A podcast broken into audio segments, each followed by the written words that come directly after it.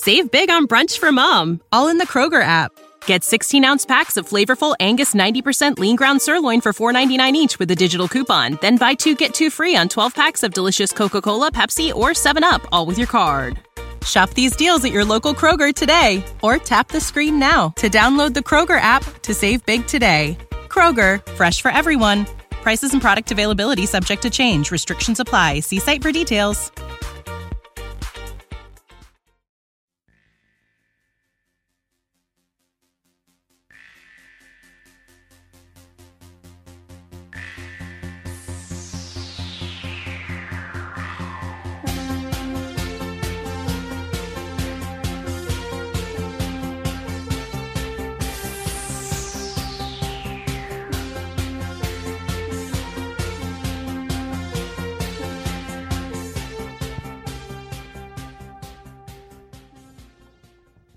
Allora, eh, prendete posto per cortesia?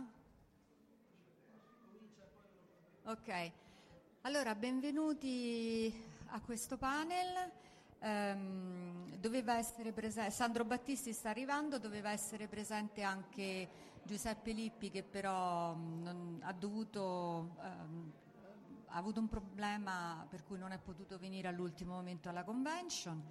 E cominciamo con Francesco. Francesco Verso lo conoscete praticamente tutti, eh, uno de- dei migliori scrittori di fantascienza che abbiamo in Italia, lo dico io, è un'idea mia. Vincitore tra l'altro, tra i pochi ad aver vinto per due volte il premio Urania, eh, seconda vittoria appunto quest'anno con eh, eh, Bloodbusters. Ehm, e tra l'altro ehm, stasera vi invito eh, per la prima volta alla Dipcon ci sarà un panel serale, quindi dopo cena alle 22, un panel dove Francesco ci parlerà di future fiction. Eh, non vi anticipo nulla proprio perché vorrei che veniste a sentirlo questa sera. Esatto, un panel al quale eh, parteciperà anche mh, eh, Ken McLeod. E quindi a questo punto darei direttamente la parola a Francesco. Grazie Flora, troppo buona. No, no, è vero, io dico le cose che penso. eh, non- Ok, Pensi cose buone. Eh, allora, eh, sì, ehm, questa- questo romanzo ehm, è stato scritto qualche anno fa, eh, ci ha messo un po' di tempo per arrivare alla, alla redazione di, di Urania, però è andato molto bene. Condivido il premio con, con Sandro, che è notoriamente molto veloce con la macchina, ma notoriamente anche un po' ritardatario. Quindi va bene così. Per adesso teniamo caldo il, il posto. Ehm, il, la- il romanzo ha una- un'idea poco fantascientifica, eh, in realtà non è un romanzo propriamente di fantascienza, è più un romanzo di fantapolitica, eh, nel senso che eh, ho immaginato qualcosa di grottesco e surreale, cioè le tasse prelevate direttamente dal sangue. E quindi eh, giocato con il... no, appunto, per questo non, non c'è un elemento tecnologico, non c'è un elemento scientifico, c'è un elemento puramente sociale, politico e, e- e anche diciamo, economico, nel senso che ehm, questo sangue viene eh, prelevato da- dalle vene dei contribuenti eh, per farne delle succulentissime barrette di ematogen, cioè una- una- una- uno snack a base di, di sangue che un po' ricalca il nostro vecchio sanguinaccio, ma che in realtà nell'Unione Sovietica del eh, diciamo anni 70-80 e ancora oggi viene venduto come integratore alimentare ai, ai bambini e come integratore di ferro, diciamo, quindi eh, è un prodotto che, che- che c'è sul mercato. Quindi ho immaginato questo, questo circolo vizioso per cui il nostro sangue poi rientra nelle nostre stesse vene sotto forma di, di alimento che compriamo e che però contribuiamo alla, alla produzione attraverso la tassazione. Eh, questo è un escamotage per parlare di Roma, parlare dell'attualità, della- dei limiti della contribuzione personale, individuale a quella che dovrebbe essere la cosa pubblica. E quindi è un tema che si allarga poi coinvolgendo invece anche uh, due uh, schieramenti, due organizzazioni, una ufficiale che è quella dei Bloodbusters, che sono proprio gli esattori ematoriali, e quella dei Robin Blood, che invece donano il sangue compulsivamente a, agli ospedali, a chi ne ha bisogno, eh, ai malati, ai, ai, ai trasfusi, ehm, perché prevedono, e i, i, ipotizzano, comunque credono che il sangue non sia una risorsa eh, nella, um, da vendere, eh, ma che appunto sia un, un bene comune come l'acqua, come l'aria. Quindi nel romanzo si scontrano queste due filosofie che poi eh, ricadono nel, nel, nel, nei due approcci che eh, vengono portati avanti sia eh, negli Stati Uniti che in Europa, cioè negli Stati Uniti il sangue è considerato un bene che si può vendere e comprare e che ha dato poi origine negli anni 90 a numerosi scandali legati al sangue infetto, cioè al fatto che molti eh, drogati pur di vendere qualcosa, pur di racimolare dei soldi e comprarsi una dose, andavano a, ve- a, vendere questo sangue, non veniva controllato e quindi dava poi luogo a infezioni, contagi, contaminazioni. Sappiamo bene che cosa ha rappresentato l'AIDS negli anni 80 e 90 negli Stati Uniti. Eh, mentre eh, il sangue nella cultura eh, europea è qualcosa di molto diverso è qualcosa che non è nella nostra disponibilità. E infatti lo doniamo gratis. E infatti non c'è nessuno che ci obbliga a versarlo. Eh, ci sono eccezioni. Eh, nel corso della storia si sono previste delle, delle, delle, diciamo, dei prelievi forzosi di sangue nel caso di, di guerra. In quei casi si, si, si arrivava anche a, ovviamente costringere le persone. Eh, in Russia mm, le donne donavano il sangue durante, durante la, l'assedio di San Pietroburgo per eh, tutti i San Pietroburgo, diciamo, a Leningrado, ehm, per tutti i feriti, per curare tutte le persone che, che, venivano portate agli ospedali. Quindi in questi casi estremi sì, era prevista la pre, la, il prelievo forzoso del sangue normalmente non succede. Quindi in questo scenario la cosa divertente è appunto il fatto che ehm, i, gli evasori sono spesso obesi, sono spesso delle enormi sacche di sangue ambulanti, nel senso più brutto del termine. Uh, e quindi tutta, tutto il romanzo ruota una serie di, di, luoghi comuni, ci volete togliere anche il sangue, no? questo, questa tassazione, questo fisco invasivo che arriva fin dentro le tue vene per, per toglierti tutto. Ehm, e ovviamente quindi ci sono mille modi e maniere per cercare di ehm, evadere quindi, per esempio, c'è chi si fa sostituire dal proprio cane, dal proprio gatto, sostituto d'imposta, ci sono vari trucchi per eh, diluire il proprio sangue o per eh, diciamo, modificare quella che è la quota eh, ematoriale che, che, che, spetta a ciascuno. Uh, questo diciamo che è l'ambientazione ed è anche eh, legata ad una, ad una storia d'amore perché ovviamente questo duro e cattivo eh, esattore ematoriale Alan Costa a un certo momento si innamora di una di queste donatrici universali, eh, Anissa Malesano, e poiché lei finisce in carcere per, per evasione totale, ehm, dovrà trovare, trovare, un modo per, per farla uscire. Uh, non, non, vi svelo ovviamente niente della trama, però diciamo che gli elementi sono, sono questi, quindi è un, un romanzo mh, rispetto a, al precedente, al livido, ha una, una, un, una lingua completamente diversa, una, un gergo, anche una, voce narrante eh, molto più scanzonata, molto più leggera. E, mh, da questo punto di vista, però, ecco, eh, ho fatto un lavoro anche sulla, sulla, su, sulla lingua stessa dei, dei protagonisti e um, c'è una, una diciamo, è un romano uh, perché proprio a livello di, di, di, di verosimiglianza, di, coerenza narrativa, eh, sarebbe stato, um, secondo dal mio punto di vista, sbagliato eh, utilizzare una lingua piana, un, un, italiano medio. Invece questo è proprio una persona di Roma e quindi coerentemente eh, ha un, uno suo, non è in dialetto ovviamente, non siamo ai livelli di Gigrobo come qualcuno di voi potrà aver visto al, al cinema.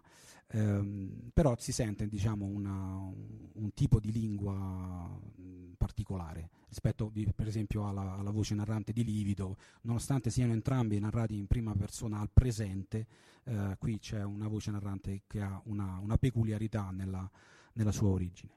Eh, ci tenevo però a farvi vedere una cosa a cui sto lavorando, cioè um, un, un, un, modo per raccontare un romanzo in forma completamente diversa dal solito, integrando e sovrapponendo eh, vari linguaggi. Eh, vorrei un attimo, non mi piace stare qua dietro dai tempi di scuola, quindi mi piace sempre andare davanti. E quindi volevo farvi vedere questa cosa che eh, è un'applicazione sviluppata da mia moglie, che ringrazio, eh, su una piattaforma di Esri, eh, qualcuno la conosce? Ok, va bene. Allora, è sostanzialmente un modo di raccontare un romanzo attraverso i luoghi del romanzo, integrando su vari eh, livelli eh, le informazioni. E eh, se, qui c'è la copertina di Franco Bambil, Brambilla eh, e c'è una parte legata alla, a, diciamo, storia e, e basta. Però se vai un po' avanti, Vediamo, vai, vai, vai, vai, vai. Ok, quindi è stato sviluppato dal laboratorio GIS dell'Università di Roma 3 eh, con i contributi di varie persone, eh, in particolare eh, ci tengo a ricordare ovviamente Franco Brambilla e Guido Salto che ha fatto lo storyboard che significa che eh, abbiamo fatto un po' di, di, di, di illustrazioni e le abbiamo poi eh, calate nella mappa georeferenziata di Roma. E quindi se vai, ma si vede la parte, vai un po' giù? Aspetta, aspetta, vai giù. No, no, no, vai, vai, vai, vai ancora, vai ancora. Ok, questo è il primo capitolo. E qui vedete eh, che da una parte eh, c'è eh, un'immagine che rappresenta il primo capitolo dove Alan si autopreleva il sangue. Qui c'è una, una, un, un, elemento eh, sul territorio, cioè avviene lì in quel preciso eh, luogo e eh, cliccando si può anche andare sulla street view e quindi entrare dentro la storia. Vai un po' ancora avanti, al prossimo. Quindi man mano eh, si eh, svolge la storia eh, nelle, nelle varie locazioni e eh, questi livelli secondo me rappresentano una, un modo um, diciamo tecnologicamente aggiornato per uh, raccontare che la storia ha molte dimensioni. Eh, e, e quindi fino a che alcune applicazioni, alcune tecnologie non sono in grado di catturare questa dimensione, quelle strati restano sepolti. Ma nel momento in cui esiste un applicativo che lo fa emergere, ecco che la tridimensionalità, ma qui siamo a un livello ancora eh, maggiore perché integrato c'è anche sotto la, la, la playlist, quindi volendo sullo smartphone uno può ascoltare anche le canzoni che vengono ehm, eh, ascoltate direttamente dal protagonista nel eh, romanzo stesso.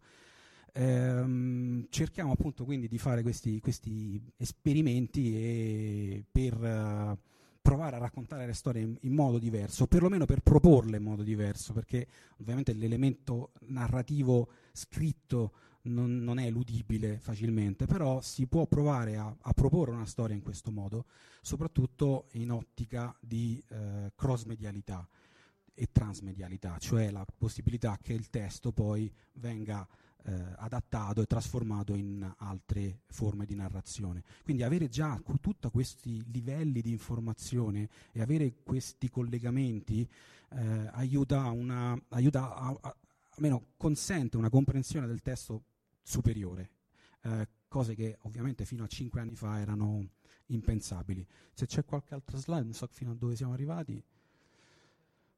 No, non l'abbiamo fatti ancora tutti, manca ancora un po', però ecco, eh, è, un, è, uno dei, cioè, sostanzialmente siamo dei beta tester su questo, questo applicativo di, di Esri e um, io penso che questo possa rappresentare uh, il, il, il, futuro della, di forme di narrazione con, con, con più strati.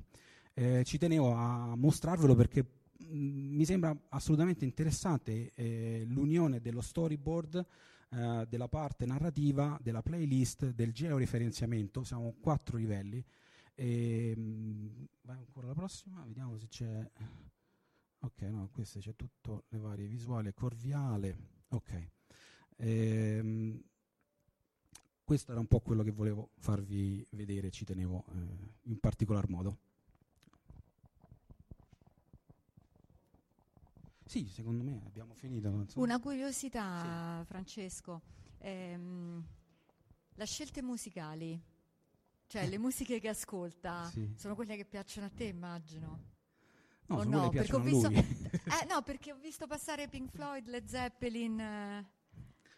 Beh, io non, in realtà eh, io sono di una generazione successiva, sì. sono cresciuto con la, con la, house music, ho fatto il DJ per dieci anni, quindi i Pink Floyd eh, e i Led Zeppelin li ho conosciuti dopo, però tendenzialmente non mi medesimo troppo nei personaggi, quindi lascio che siano i personaggi poi ad avere una loro libertà, una loro coerenza con quelli che sono i loro gusti, ecco in questo caso. Alan Costa è un po' rock, quindi... Okay,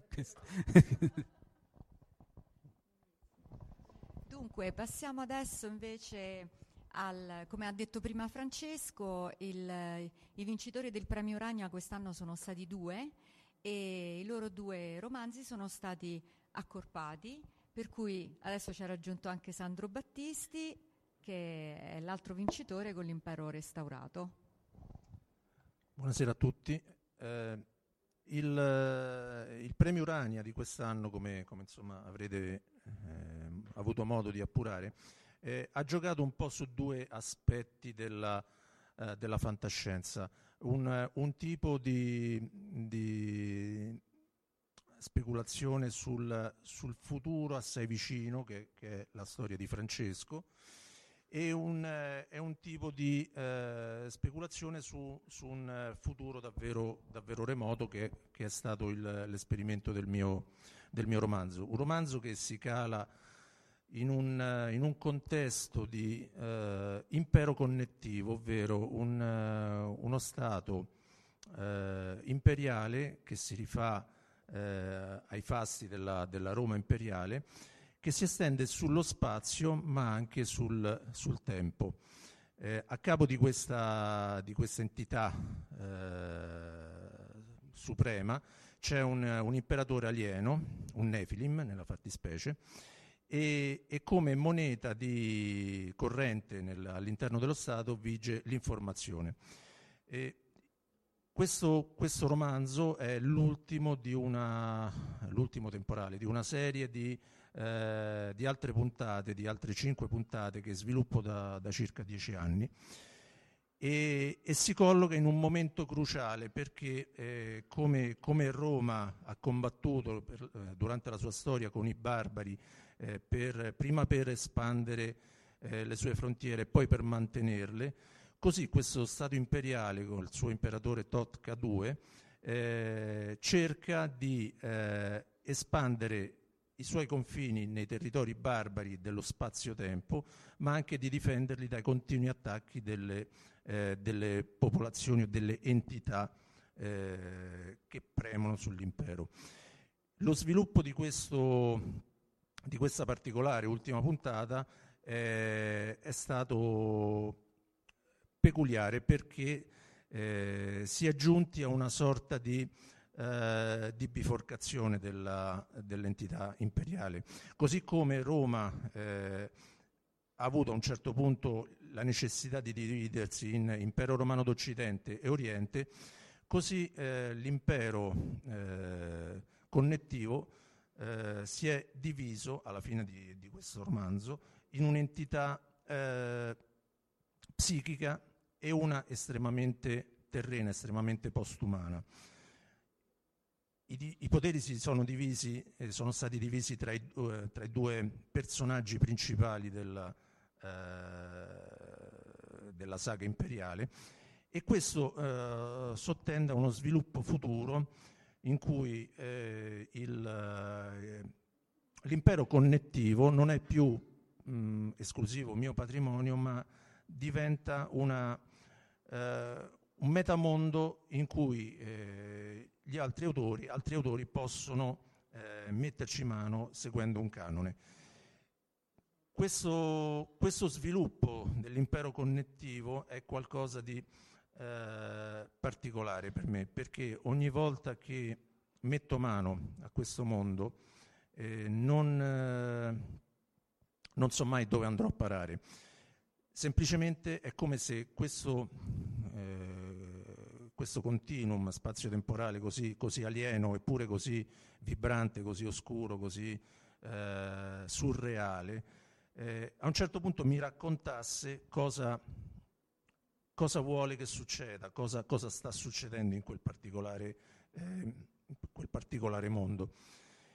E la conferma di, di, questa, di questa attitudine mi è stata data in questi giorni eh, quando con, ho, messo mano su, su, un altro racconto, su uno sviluppo eh, ulteriore dell'impero connettivo, in cui, eh, come sempre, questo, eh, questo, flusso di eventi, di volontà e di, di energia mi ha suggerito eh, cosa dire e come dirlo. Vuoi parlare del, del tuo? Sì, ho parlato del mio. No, No, allora, eh, quindi in pratica Sandro ci hai in un certo senso anticipato quello a cui stai lavorando adesso? È un, è un racconto e potenzialmente c'è lo sviluppo per, per, un, nuovo, per un, nuovo, romanzo. Eh, però vediamo, vediamo che, cosa, che cosa mi racconterà questo continuum Ho capito. E invece tu, Francesco, attualmente, perché ovviamente essendo vin- vincere il premio Urania non significa eh, cullarsi sugli allori, ma eh, prenderlo come un trampolino di lancio ulteriore. Sto trampolino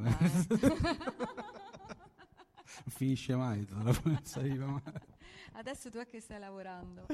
Io sto lavorando a un altro progetto complicato, molto complicato, che ha a che fare con la nanotecnologia, eh, il 3D printing, il cloud computing e il nomadismo, quindi una cosa piuttosto complicata effettivamente, ci lavoro da, da 4-5 anni.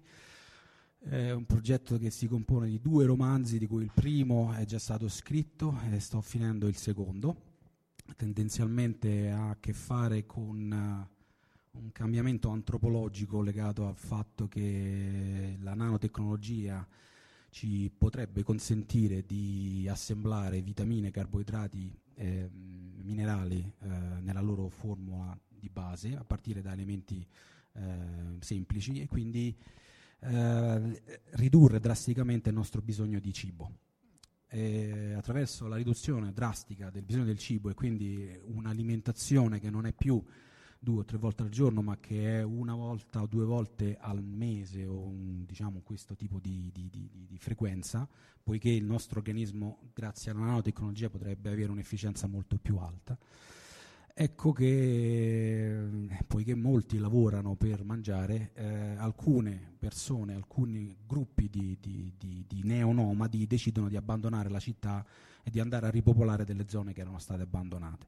Quindi c'è una specie di, ritorno ad, una, ad, un nomadismo che però ha una copertura internet eh, globale ed ha anche quindi la possibilità di stampare gli oggetti di uso quotidiano in uh, termini di minuti eh, quindi comporre e scomporre gli elementi eh, a impatto zero. Quindi sto lavorando su dei concetti un pochino complessi, però diciamo che il romanzo eh, c'è, ha, ha, ha, ho inizio alla fine ho tutto, devo solo trovare il tempo tra, ediz- tra pubblicazioni, traduzioni, editing e tutte quelle altre cose che faccio di, di, di finirlo e spero di finirlo entro quest'anno. Ah, vabbè, questo è un buon proposito. E invece Sandro non sai ancora dove ti porterà il tuo, quindi non hai per ora scadenze, diciamo. No, no, no io non mi do, non mi do mai scadenze, no, no, no.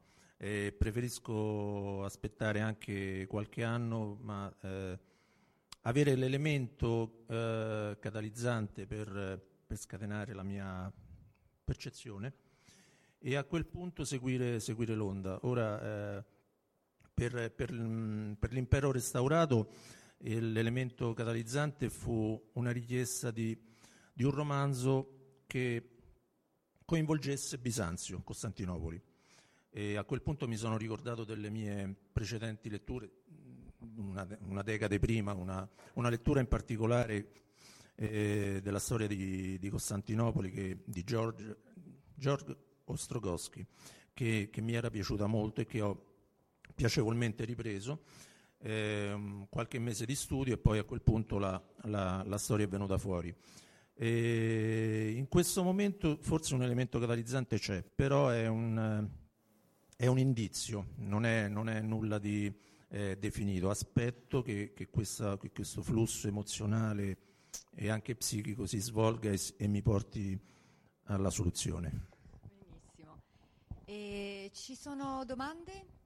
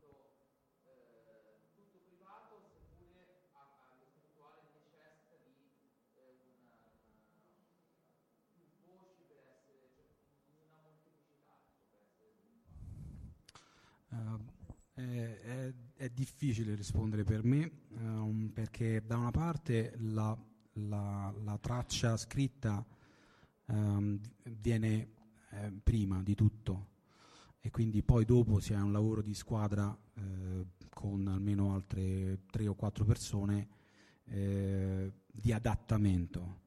Quindi mh, essendo io così motore primo no, che dai là alla, a, a, a quelle che sono le, le, gli adattamenti visivi e, e, e informatici, no? Tut, tutto quello che in quel caso lavoro da solo. Um, potrebbe avere invece una, un senso nel momento in cui questo tipo di approccio viene rodato entra dentro una, una, una, filiera di valore aggiunto per cui ognuno mette la propria capacità e la proprio, le proprie competenze particolari e va, esatto, e, e va, cioè così si fanno i film, diciamo, tendenzialmente. Quindi eh, fino a che resti alla, alla, a, fino a che ti mancano alcuni eh, anelli della catena, resti a questo livello. Mm, il passaggio successivo è quello appunto il lavoro di squadra che poi porta alla creazione di, di multimedialità. Ecco.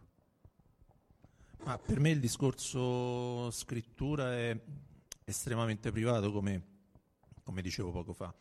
E per cui tutto lo sviluppo, tutta, tutta, tutto l'atto creativo, tutto l'atto che, dove immagazzino le, le sensazioni, le emozioni, le, eh, le idee, eh, è totalmente privato. E ci può essere una, una, eh, una condivisione eh, sicuramente eh, alla fine del, della scrittura, della prima stesura, quando eh, cerco conforti con, con persone che, di, cui, di, cui, so che posso fidarmi, nel senso che hanno la mia stessa empatia.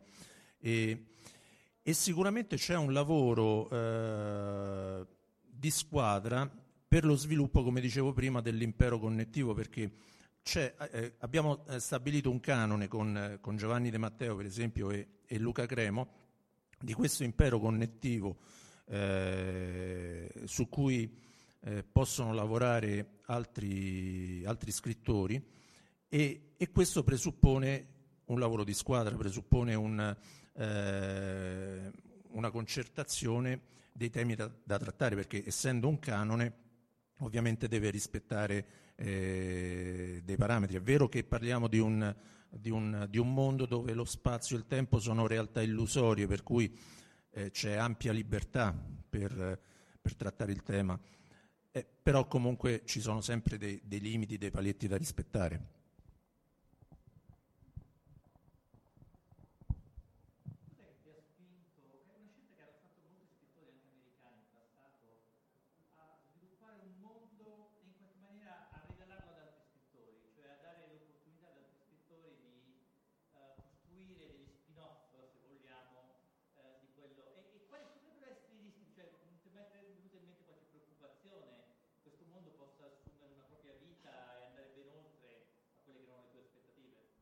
Ah, guarda, è una, eh, è una prerogativa del, del, connettivismo alla fine essere completamente aperto, completamente disponibile per, eh, per, altri, per altri, autori e lettori.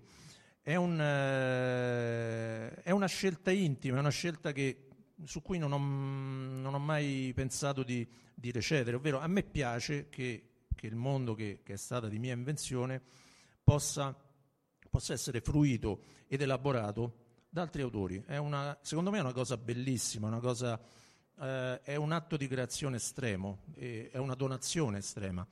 E, sì, potrebbe, potrebbe, essere che qualcuno eh, travalichi la, la, mia, la, mia, visione e scriva, e scriva altro partendo dall'impero connettivo. Va bene, va bene lo stesso perché è comunque un'evoluzione, una, eh, una crescita e, e, questo può essere solo, solo, positivo dal mio punto di vista, non, non c'è nessuna paura.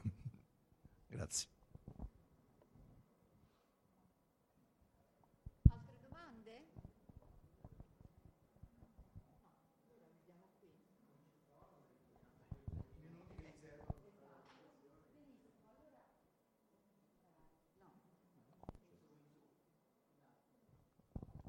Pronto?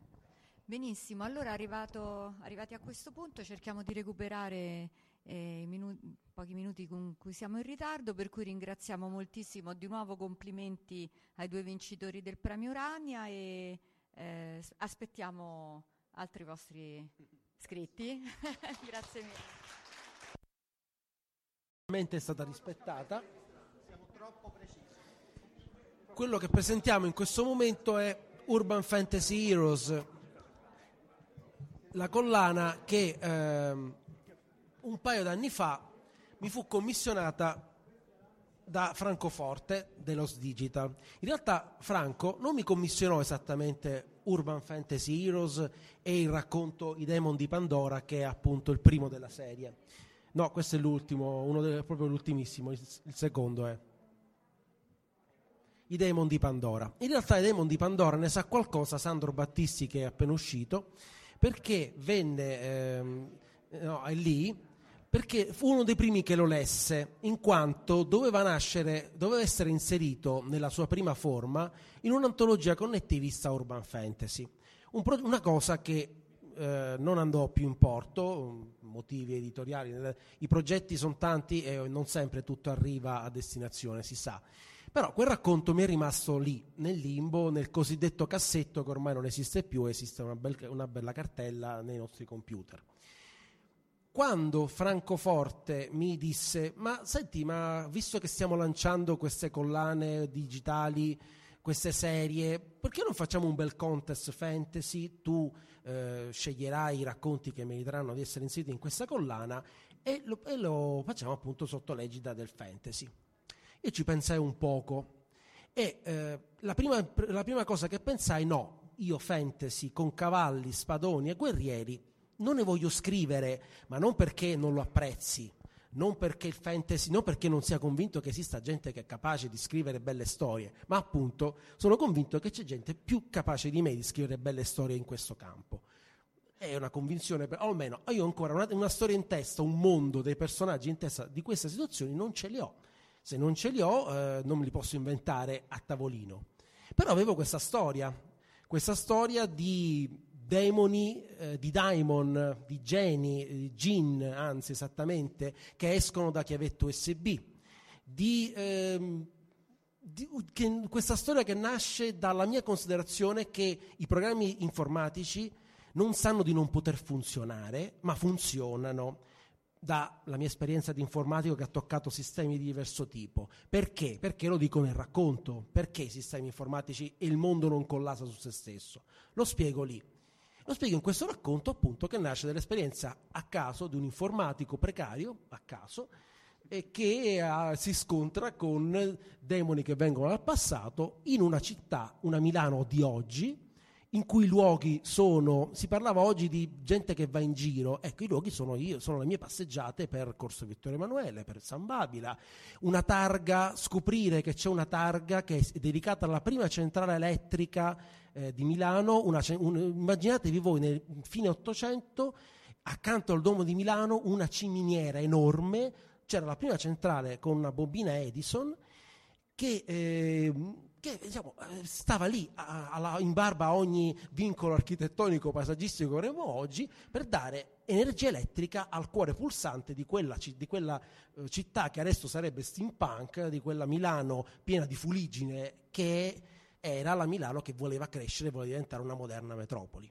Quindi tutto questo rimescolato, proprio shakerato in un racconto quindi urban fantasy. La mia idea è che se c'è un fantasy che io sento di raccontare è quello di oggi, nascente dall'idea che il mondo di oggi si può guardare, come potrei dire, con, vis- con una vista di sbieco, cioè esiste qualcosa in un punto cieco che noi non, non sempre riusciamo a percepire, che sta lì, demoni, tradizioni.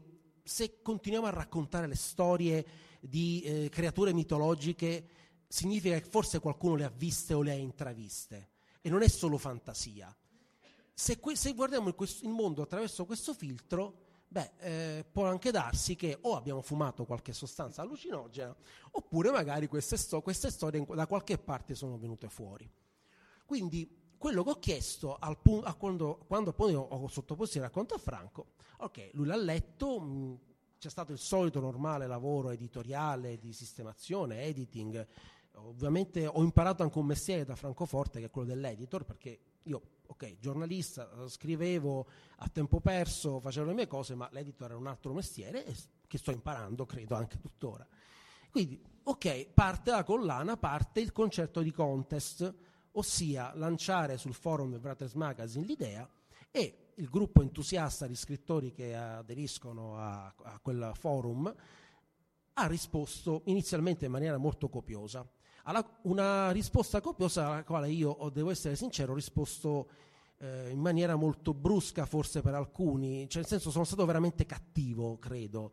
Eh, di, se, credo che un racconto su dieci di aver mandato indietro, ma la realtà è che molte, qui c'è anche un segreto, nel senso che non è che io non trovassi interessanti alcuni racconti, però volevo vedere se volevo scegliere quei racconti che secondo me con poco lavoro avessero già centrato il punto. Quindi volevo capire con chi fosse in sintonia, non volevo lavorare su, su, storie anche molto buone, ma che dovevo piegare al mio mondo, alla mia visione del mondo di Urban Fantasy Heroes, che è il mondo in cui dalle leggende metropolitane, urbane, da, dal, dalle, dalle creature mitologiche, e sì, improvvisamente una, un qualche fattore singolare crea i superpoteri, I, crea uomini un po' alla Heroes, un po' alla Misfits, con superpoteri che gli danno super super problemi, non tutine attillate, mantelli, mantelli no, i mantelli, Edna Mod ci ha detto che il mantello è demodé e non solo demodé, è anche pericolosissimo, ma quindi non gente che si mettesse eh, come appunto nei, fumetti Marvel, la tutina e andasse a risolvere i problemi, ma che invece fa, fosse più, ancora più incasinata da questa sua nuova percezione, da questa sua capacità, da questi poteri meravigliosi che so, il, il, mio personaggio ha un potere straordinario, riesce ad attingere alla biblioteca universale del sapere, ma non sa che farsene in un primo momento perché il suo cervello rischia di scoppiare e altri personaggi hanno, cioè il personaggio di Alain, poi lo dirà lui, ha un potere che sembra bellissimo, ma in realtà eh, ha altri problemi, così quello di Valeria. E quindi la serie parte, io vado selezionando i racconti che ho ritenuto più interessanti e il, un'altra cosa a cui ho trasgredito, anche lì mh, Franco mi aveva eh, chiesto all'inizio una fantasy young adult addirittura, beh eh, mi dispiace, io non, ci, non ce l'ho fatta neanche in questo caso, ci saranno scrittori anche bravi e validi che uh, sanno scrivere young adult, io un po' di sano sesso e di violenza non sono riuscito a evitare di mettercelo. Non volevo scrivere young adult e anzi, addirittura vi dico la verità, io ho pensato che anche un quattordicenne potesse comunque leggere le mie storie un po', un po violente, poi la mia, mia neanche tanto, c'è stato di peggio dopo, peggio, di, di situazioni più violente e più esplicite dopo però secondo me eh, io sono figlio di un tempo in cui non si risparmiava ai bambini e ai ragazzi una visione del mondo adulta, cioè non si era così ipocriti da pensare che un, che un criminale non potesse essere inseguito con una pistola, come è accaduto quando hanno fatto arrestare in DT, in cui hanno messo dei cellulari in mano ai, ai, agli agenti dell'FBI, oppure come è accaduto in Disney, dove negli anni 70 sparavano, Macchia Nera sparava a Topolino e viceversa, era una storia gialla, era vera, c'era un, non c'era forse il sangue, però c'era la violenza delle situazioni comple- complesse. Quindi è questo quello che ho fatto, una storia adulta ma secondo me fruibile a diversi livelli, il livello avventuroso e il livello più maturo, perché poi ognuno degli scrittori ha messo la sua sensibilità e anche lì un altro elemento commesso nella mia storia, un po' d'attenzione al mondo moderno, ai problemi del mondo moderno, a gente che sbarca i lunari in maniera più o meno felice o infelice, al lavoro, quindi modernità, mito, supereroi, un bel, un bel fritto misto che ha creato, e anche qui ne sono molto contento, racconti migliori delle puntate pilota. Perché se c'è una cosa di cui sono contento è che quando poi ho selezionato quei famosi racconti 1 su 10, beh, eh, io non, non, non ho remora a dire che li preferisco al mio, nel senso che sono stato contento quando secondo, eh, una recensione di Amazon sul secondo racconto, magari un amico di Daniele, Daniele Picciotti è stato il secondo, non lo so, però ha, ha scritto decisa, deciso salto di qualità eh, sul, nel secondo racconto. Ok, il, primo, il primo ti era piaciuto, però mi ha detto non andava bene. Il secondo meglio, ho fatto bene il mio lavoro, cioè di iniziatore di una collana, e ho quindi, se, se vado in salita va bene, perché posso, se fosse andato in discesa non sarebbe stata una bella cosa. Così gli apprezzamenti per i racconti successivi, quello di Alain e poi tutti gli altri. Dopodiché la storia della collana come è proseguita? Ho selezionato vari racconti con l'obiettivo di raccontare quella che si dice in termini di telefilm, una storia verticale in ogni racconto. Ogni, ogni, autore inizialmente non sapeva bene come fosse il mondo, ma ha contribuito col, col suo racconto a modificare anche la trama orizzontale, cioè eh, il, la mitologia, la costruzione all'inizio evoco una misteriosa Pandora Corporation non sapevo neanche bene cosa farne, cioè, o meglio, avevo un'idea, era una corporation che doveva contenere bene e male insieme, mh, mm, però eh, non era chiaro all'inizio, poi man mano qualcosa eh, si rivela, personaggi hanno un, un, allineamento in un modo, poi ce l'hanno in un altro, altri si confermano per come erano, cioè dei bastardi dentro, e altri invece si confermano dei buoni senza speranza. E piano piano nasce anche la, la seconda idea, cioè quella, anzi che già era in nuce nella mia testa, di fare interagire i personaggi fra di loro. Però non potevo farlo con tutti. Alcuni dei racconti che mi sono stati presentati non avevano immediatamente degli agganci, mentre un paio di racconti, quello di Alain e quello di Picciuti, secondo me erano agganciabili per tanti motivi, scelte cronologiche, personaggi con poteri eh, non simili ma complementari e che potessero unirsi insieme. Quindi quello che ho fatto nel racconto poi che ha concluso la prima stagione con un cliffhanger, con una risoluzione di alcuni conflitti creati nel primo, il, eh, appunto la prima stagione che è durata 10 episodi. Un altro elemento che ho inserito nel racconto eh, nel Demon di Pandora era pure anche le cosiddette scene evocate, per dire a un certo punto il personaggio vede un tram che non è per poco non è precipitato in Corso Magenta, c'è una gigantesca buca, io non ho raccontato nel mio, nel mio, nel mio racconto cosa è avvenuto. Poi un altro criterio è stato quello aspettare che uno degli scrittori partecipanti al contest eh, risolvesse quella questione e vedere se l'idea mi, mi, piaceva. Uno dei racconti, appunto, alla fine uno dei racconti eh, della collana, eh, il nono della serie, risol- ha risolto per me brillantemente il, nodo, diciamo, il, il punto aperto e quindi ho, ho scelto questo. Dopodiché, dopo i dieci episodi, la serie chiusa comunque con spiragli ancora aperti, è ricominciata qualche mese dopo. Avevo ancora quattro racconti. La mia idea iniziale era quella di, mentre venivano pubblicati, mentre editavo i quattro racconti, di scrivere un racconto io personalmente che riavviasse la, la, la serie. Beh, eh, quello che è successo è che in realtà in questo momento sono fermo perché, eh, perché, perché mh, capita nella vita di uno scrittore di leggere eh, quello, rileggere dopo un po' quello che ha scritto e, e di avere l'impulso di buttarlo, è quello che ho fatto l'ho fatto, non, non, non, me ne vergogno, credo che dire che è tutto bello, che ogni giorno di, di scrittura hai ottenuto una bella scena, un capolavoro, eh, appunto non sia, non sia vero, eh, nessuno scrittore serio lo direbbe, in realtà molte volte si passano giornate intere a scrivere della roba che poi uno guarda e dice ok niente, lasciamo perdere. Quando poi sono mesi bisogna avere anche molto, molto coraggio di dire no, no, non ci siamo, però siccome l'editore non è un tipo che dice ok, non hai rispettato la scadenza, l'importante è che la cosa vada e che ci sia un minimo di qualità, allora l'ho fatto, ho deciso che la qualità era meglio pagarla in questo senso. Dopodiché cos'altro uh, potrei dire? C'è un progetto di radunare la, la prima miniserie, il primo, il primo, run in un volume cartaceo, questo progetto al momento è ancora sospeso e nel limbo ho anche creato un network di, di, dei miei scrittori che non ho avviato appunto perché quel progetto si è fermato.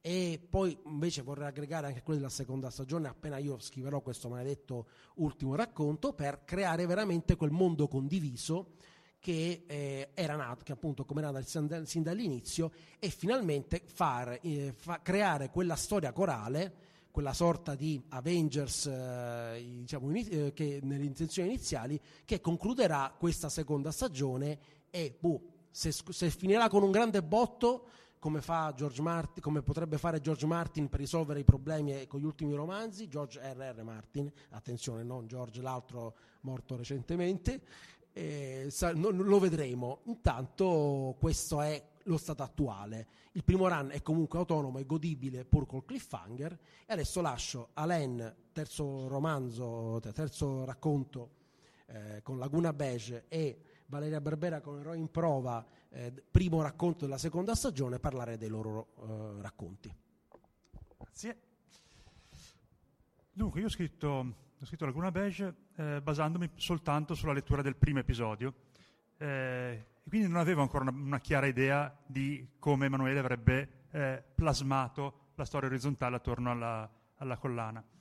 Eh, ho tirato un po' a indovinare, ho tirato a indovinare, per fortuna eh, le, grandi, le, grandi, menti pensano alla stessa maniera, dicono gli inglesi, quindi per fortuna ci ho, ci ho azzeccato abbastanza, per cui con, con eh, pochissime eh, variazioni, veramente, ho fatto un editing veramente leggerissimo.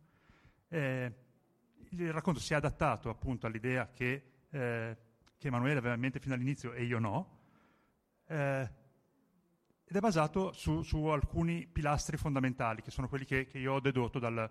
Se ne era anche un po' parlato prima, del, prima della collana, ma comunque ho dedotto dal, dal, suo racconto. Ossia, i racconti devono essere molto legati al territorio, quindi eh, quello di Emanuele era, era eh, strettamente connesso, appunto, come, come ha parlato a, a Milano, alla Milano delle ciminiere, alla Milano, alla Milano delle, prime, delle prime centrali elettriche, il mio, eh, parla di quello che conosci, si dice, eh, l'ho ambientato a Venezia, eh, io lavoro a Venezia da, da, da diversi anni, eh, e Venezia è una città un, un, po magica, un, po' magica, per definizione. Eh, il secondo pilastro è il fatto che i poteri di, di queste persone eh, fossero più un impiccio che, un, che una, una, una, qualità, più, più un, un, fastidio che, una, che un potere vero e proprio. Il terzo pilastro non me lo ricordo già più, così imparo a parlare. o forse erano soltanto due. Eh, no, territorio, poteri, casini e, e tecnologia. E, te- e, te- tecno- Vabbè, e tecnologia soprattutto, il potere di essere molto legato alla tecnologia, quindi una cosa, una cosa moderna. Eh, quello che ho fatto è appunto creare questa storia all'interno di Venezia e siccome mh, a me non piacciono molto i poteri acquisiti, eh, mi sono inventato questa, questa, storia del potere che è, che è innato, solo che non lo sappiamo. Ci sono molte cose che facciamo tutti i giorni di cui non ci rendiamo neanche conto. Per esempio, la, la mia protagonista, eh, già fin dalla prima pagina, si lamenta del fatto che fin da quando era piccola è sempre stata ignorata. Quando facevano l'appello si dimenticavano di lei, quando eh, nessuno l'ha mai invitata fuori. Eh, se, se, se, qualcuno cercava di fare l'elenco dei, dei, dei, dipendenti in ufficio, lei rimaneva sempre fuori dal mucchio, si dimenticavano di invitarla alle cene. Insomma, era come se fosse invisibile. Guarda un po', era invisibile. O meglio, non ha la facoltà di diventare veramente invisibile, ma ha la facoltà di passare inosservata. Cioè la gente non la nota a meno che lei non lo faccia apposta. Lei non lo sa, non se n'è mai accorta. Ci vuole qualcuno dal di fuori che eh, glielo faccia notare, qualcuno che sa già che esistono in luce questi poteri, questi, queste facoltà eh, straordinarie. Questo qualcuno è un, eh, il lato maschile del, del, del romance. Eh, Laguna Beige ha anche forti fumature romance. Eh, questo qualcuno è già un, un, dipendente della Pandora, ha, eh, quindi, a cui è già stato, già stato rivelato il suo potere particolare. Infatti glielo dicevano fin da piccolo, glielo dicevano fin da quando andava a scuola, gli facevano notare il fatto che alla fine dell'anno scolastico c'erano dei libri ancora col cielo fan sopra, non aveva mai aperto un libro in vita sua. Sapete come si dice, no? Non ha mai aperto un libro in vita sua. Non ha bisogno, ci appoggia sopra la mano e riesce a leggerlo. Cioè lui distinto, come prende in mano qualcosa di, di scritto, sa già cosa c'è scritto dentro, senza neanche doverlo aprire. E non l'ha mai saputo fin quando, fin quando la Pandora qualcuno gli ha detto guarda, guarda che è un potere, guarda che gliel'ha, gliel'ha fatto notare. E allora ha avuto questa illuminazione. E poi ha scoperto che funziona anche con i cellulari. Se tiene in mano un cellulare già, riesce già a leggere i messaggini che ci sono dentro. È come se lo sapesse, come se ce l'avesse già, già in mente.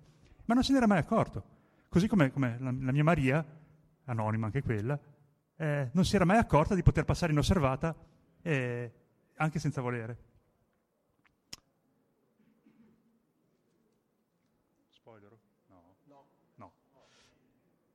Però, posso, però senza, senza, spoilerare, posso dire che eh, nel mio caso non c'è un vero e proprio avversario. Ehm, sono rimasto, visto, visto, che non avevo ancora un'idea chiara della, della mitologia dietro, dietro, la storia quando l'ho scritta, eh, l'ho scritta praticamente pochi giorni dopo che è uscito, che è uscito il, il, numero di Emanuele, quindi ancora non c'era nessuna idea chiara su, su dove sarebbe andata la storia. Io per restare molto sul vago eh, ho affrontato il cattivo peggiore possibile. Visto che sono a Venezia, il cattivo peggiore possibile è l'acqua alta. Il mio, il mio cattivo è l'acqua alta. Eh, non spiego esattamente come succede, ci ha pensato poi uh, in... oh, vabbè. Appunto, poi, c'è stato, vabbè, poi c'è, stato, c'è stato, un seguito poi in seguito. seguito che appunto, che eh, Room 12 di, room di, 12 di Daniele Picciuti. finale di stagione che ha spiegato alcuni dei punti lasciati aperti. Esatto. Questo è. Grazie. Eh, buonasera. Eh, spero mi scuserete se è la mia prima presentazione, quindi sarò un po' imbranata nel spiegare il mio romanzo, perché ovviamente ho sempre detto che se avessi voluto eh, parlare avrei fatto l'oratrice, invece scrivo perché sto nell'ombra e purtroppo ci sono anche queste presentazioni da fare, quindi dobbiamo adattarci eh, sia io che voi, quindi mi sopporterete. Eh, il mio romanzo diciamo, è un romanzo breve perché è sotto le 200.000 battute. All'inizio era nato come un racconto di 80.000 battute, poi ci ho preso gusto, anzi i miei personaggi ci hanno preso gusto perché io parto dal presupposto che non creo i personaggi ma li trovo per strada, sono loro a venire da me. E quindi siamo arrivati a fare quasi 200.000 battute ed è diventato un romanzo breve. Questo mh, mm, eh, eroe in prova, già dal titolo, fa capire che c'è qualcosa di ironico, perché quale eroe eh, è in prova? Quale eroe attraverso un periodo di prova? Il mio personaggio appunto si trova a dover affrontare un periodo di prova in cui deve collaudare i suoi poteri. Eh, perché mh, mm, la, la, vicenda mostra, muove, le, le, mm, muove, praticamente si muove dalla, dal suo fallimento completo. Lui è un ragazzo di 23 anni di Napoli che per la prima volta entra in questa serie con il suo carico di leggende, di mitologia, che Napoli è una città molto eh, piena di queste, molto suggestiva da questo punto di vista. E, mh, questo ragazzo è arrivato a 23 anni che è stato abbandonato dalla mamma quando era piccolo perché la mamma insomma si era scocciata del padre e abbandonato la casa perché se n'è andata in teoria con un amico del padre. Il padre ha avuto un, cro- un crollo nervoso, quindi è andato in depressione, ha perso il lavoro, la loro bella casa l'hanno dovuta vendere all'asta, quindi si sono trovati a dover, a dover traslocare ai quartieri spagnoli, che come tutti sanno praticamente è, una, è il quartiere dove anche aveva, um, molto importante anche perché è legato a Totò eh, ci sono i basti di Napoli. Ah, ci sono i basti di Napoli e mh, ci sono i, i, famosi palazzi con i panni stesi, che, caratteristici che danno folklore. E, mh, e questi quartieri spagnoli loro hanno trovato un tugurio in affitto e quindi il padre non lavora più e questo ragazzo ha dovuto crescere pre- essere, essendo preso di, di, mira dai bulli che gli hanno rotto la faccia, praticamente gli hanno rotto il naso, che, che, l'hanno fatto crescere insomma, nella più grande povertà e lui deve mantenere la famiglia, deve mantenere il padre, deve mantenere se stesso, deve pagare le bollette e non ha potuto neanche continuare gli studi, eh, voleva, voleva laurearsi in fisica ma non può non ha potuto perché non, non, era in grado di farlo, perché le, le, le, tasse vanno pagate. E allora lui che cosa ha fatto? Ha studiato fisica su Wikipedia, praticamente, ha fatto questa formazione. E mm, come lavoro lui sviluppa siti web, per il classico ragazzo che sviluppa siti web in nero, fra l'altro, quindi per 100-200 euro, con dei clienti che non si sa mai cosa vogliono, quindi le classiche trattative impossibili, ma fammi, fammi il colore così, no, cambiami questo colore, no, mi fai il logo così. Insomma, tutte queste... Eh, tutte queste disavventure che accadono ai ragazzi che devono sviluppare dei siti web con dei clienti che vogliono praticamente rispar- risparmiare. E lui si ritrova quindi ad essere chiamato, contattato su LinkedIn dalla Pandora, questa azienda multinazionale che è al centro della saga, e che è misteriosa perché tratta di informatica, ma in realtà poi tratta anche insomma, di, di, magia, insomma, ci sono questi demoni informatici. Però lui no, ovviamente non lo sa, mm, lui, lui, crede che sia una normalissima multinazionale che lo contatta per un importante progetto. Hanno deciso che lui potrebbe essere una, uh, il ragazzo ideale per questo importante progetto.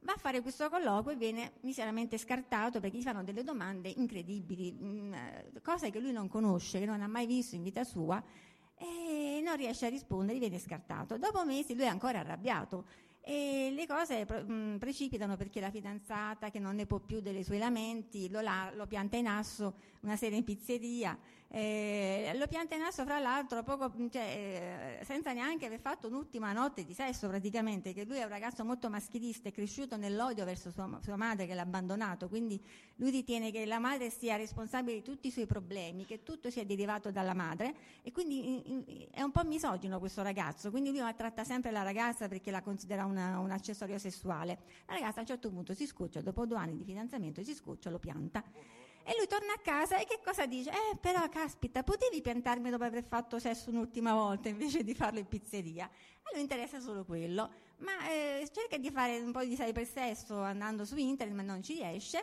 perché si trova bloccato. Mi viene contattato da una misteriosa donna sul cellulare, una donna nuda, vestita.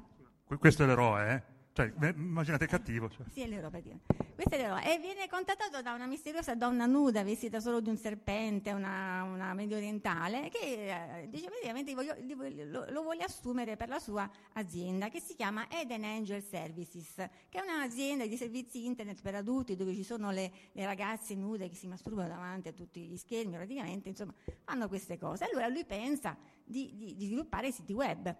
E invece si ritrova mm, la mattina dopo, eh, che ha sognato di aver fatto sesso con questa donna misteriosa, si ritrova ad, ad aver sviluppato un potere particolare, il potere telepatico, ma in, il suo potere, siccome la magia si adatta alle conoscenze pregresse del, dell'eroe, eh, siccome lui è uno sviluppatore di siti web, lui le menti delle persone le, le, vede sotto forma di siti web, cioè siti mentali.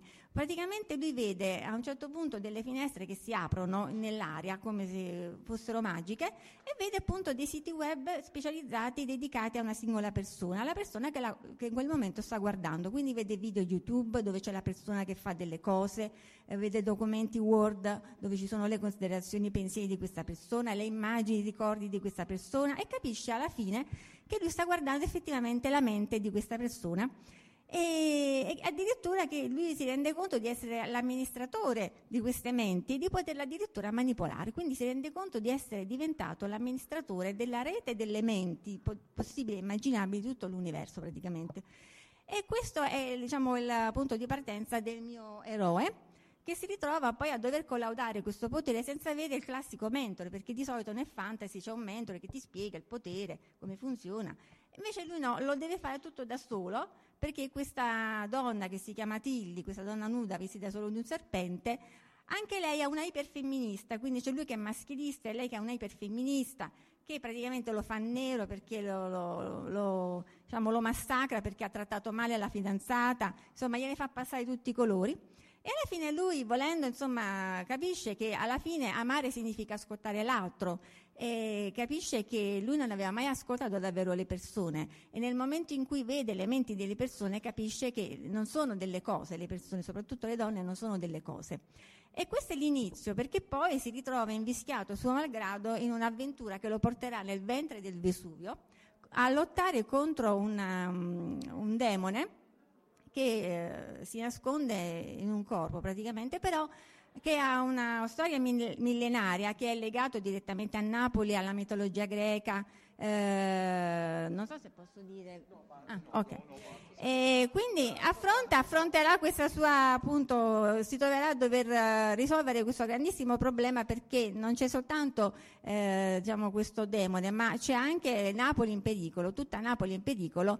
E quando lui apprenderà di quale pericolo si tratta, dovrà affrontare una serie di prove per salvare se stesso, la fidanzata, Napoli, una serie di prove di escalation come in un videogioco, dovrà fare degli incantesimi, delle mh, diciamo, manipolazioni mentali sempre più sofisticate fino ad arrivare a quella diciamo, che non avrebbe mai pensato di poter realizzare.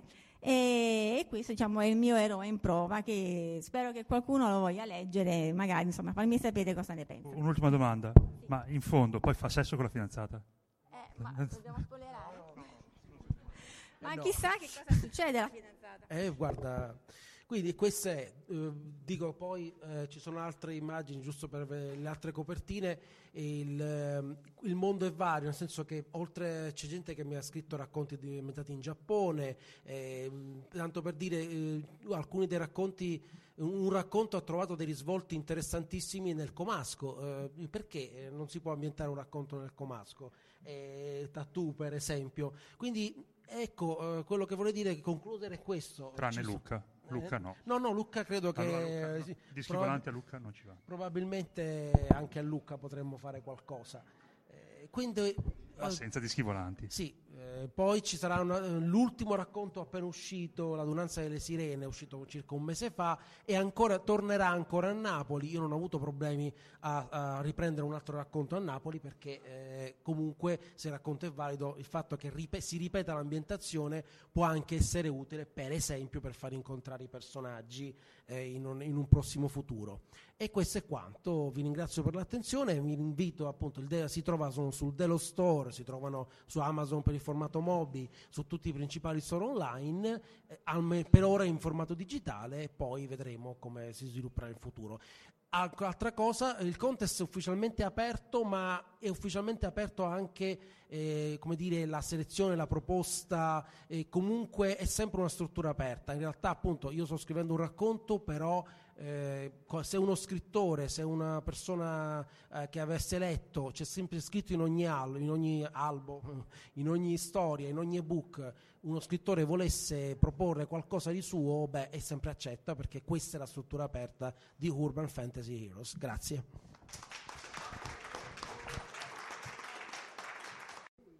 Eh, tutte e due, avevo due microfoni, sì. stavo dando. Vabbè, qua. Io sto in piedi, io sto sempre in piedi. Vabbè,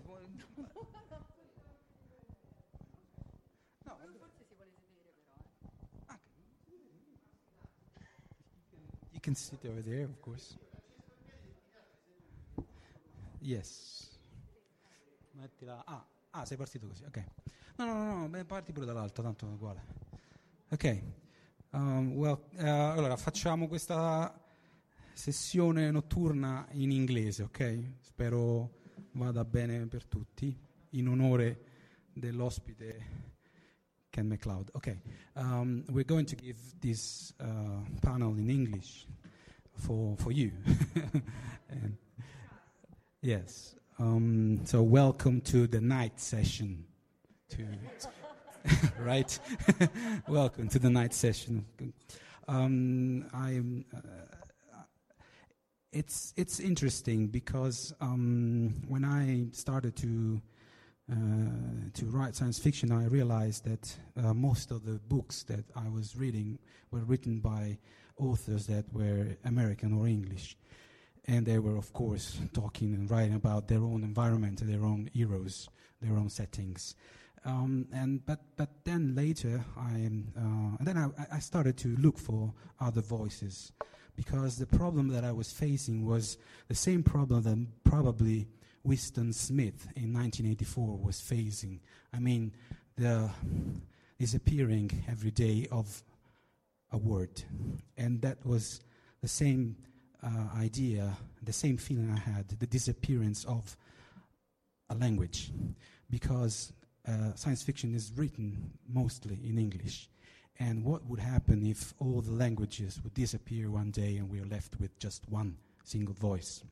I think that we would be all very poor in the sense that the diversity in literature is, is important. And uh, so slowly over the years, I started this project of uh, scouting um, underrepresented voices from countries that, for economical or just for marketing reasons, were not covered by the big industry.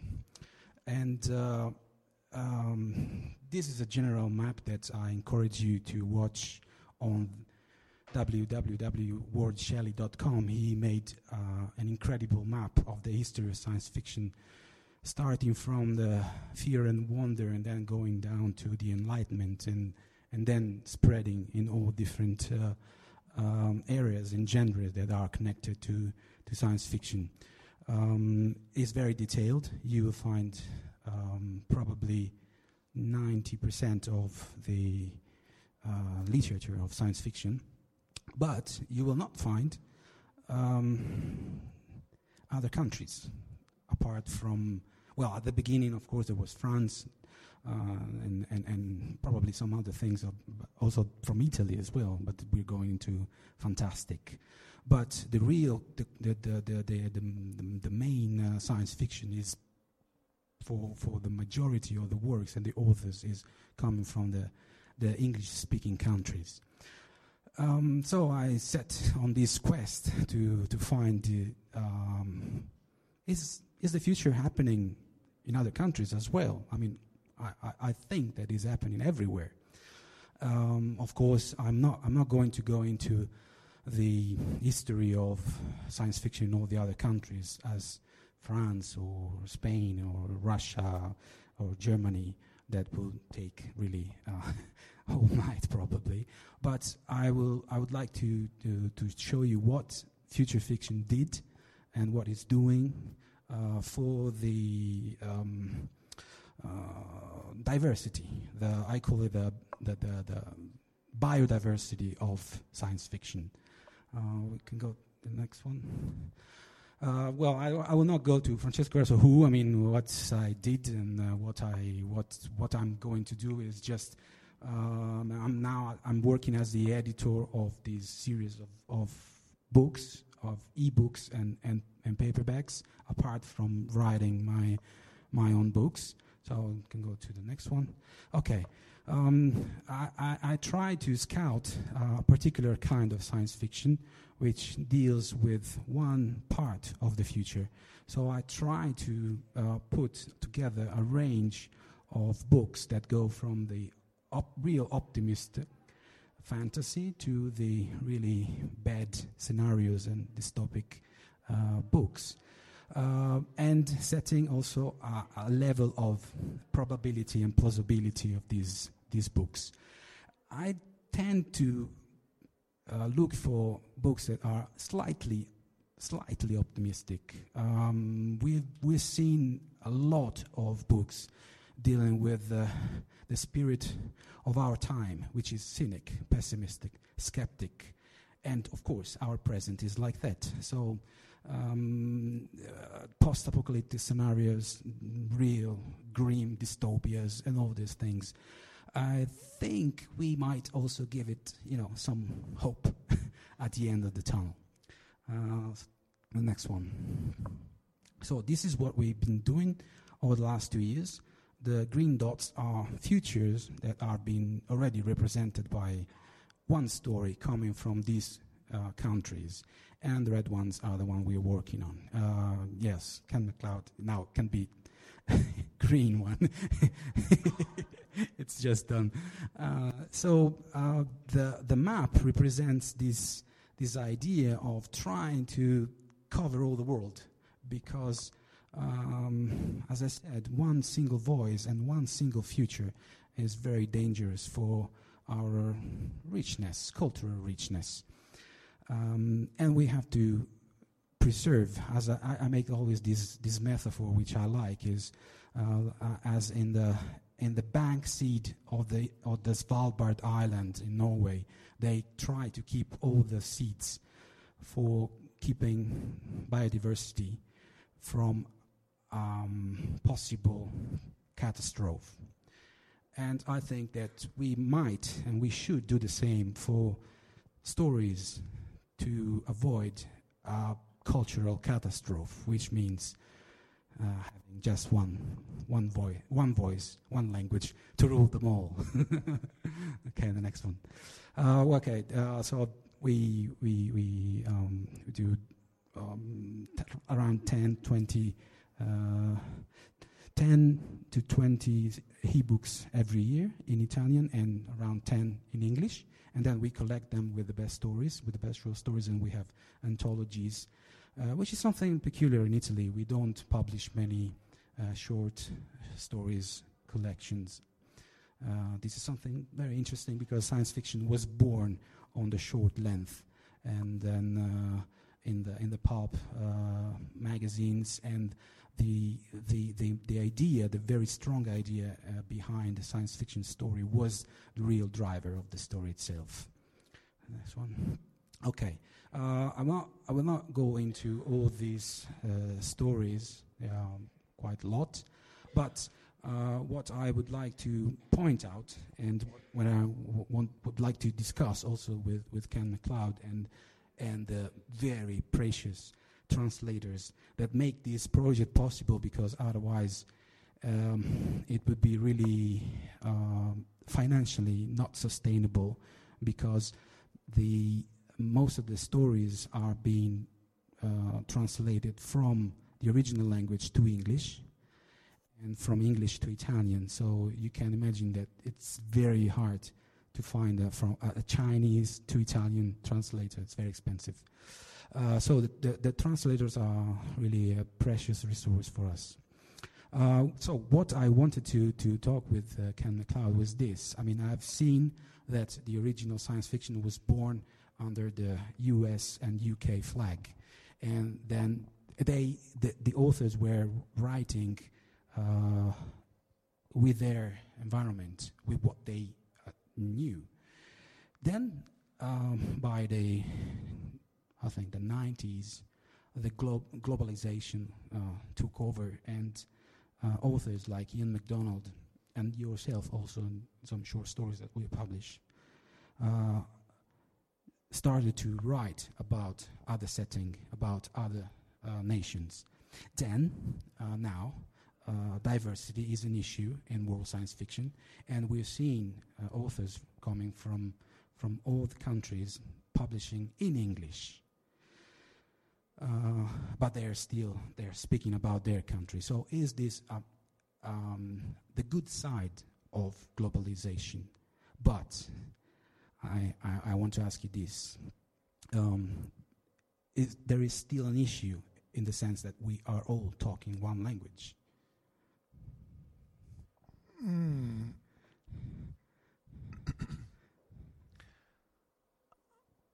I think eventually perhaps we will not all be speaking one language, but we'll all think. My friend Teresa Nielsen Hayden in New York has said that in the future everyone will speak what they think is English, which is uh, terrible and yet very possibly true. And I don't necessarily hold that out as a, a positive development, except in the potential of mutual understanding. Uh, my own joke on that subject is that English has become the de facto lingua franca, unlike Latin. um, but I, you know, I, I, kind of wish Latin had remained as the language of every literate person in Europe, and the vernacular was for everyday life. Unfortunately, that is not possible. The, I think I am, in a way, an embodiment of the problem, in that because the English language was associated first with, spread first by the British Empire and then by um, the United States,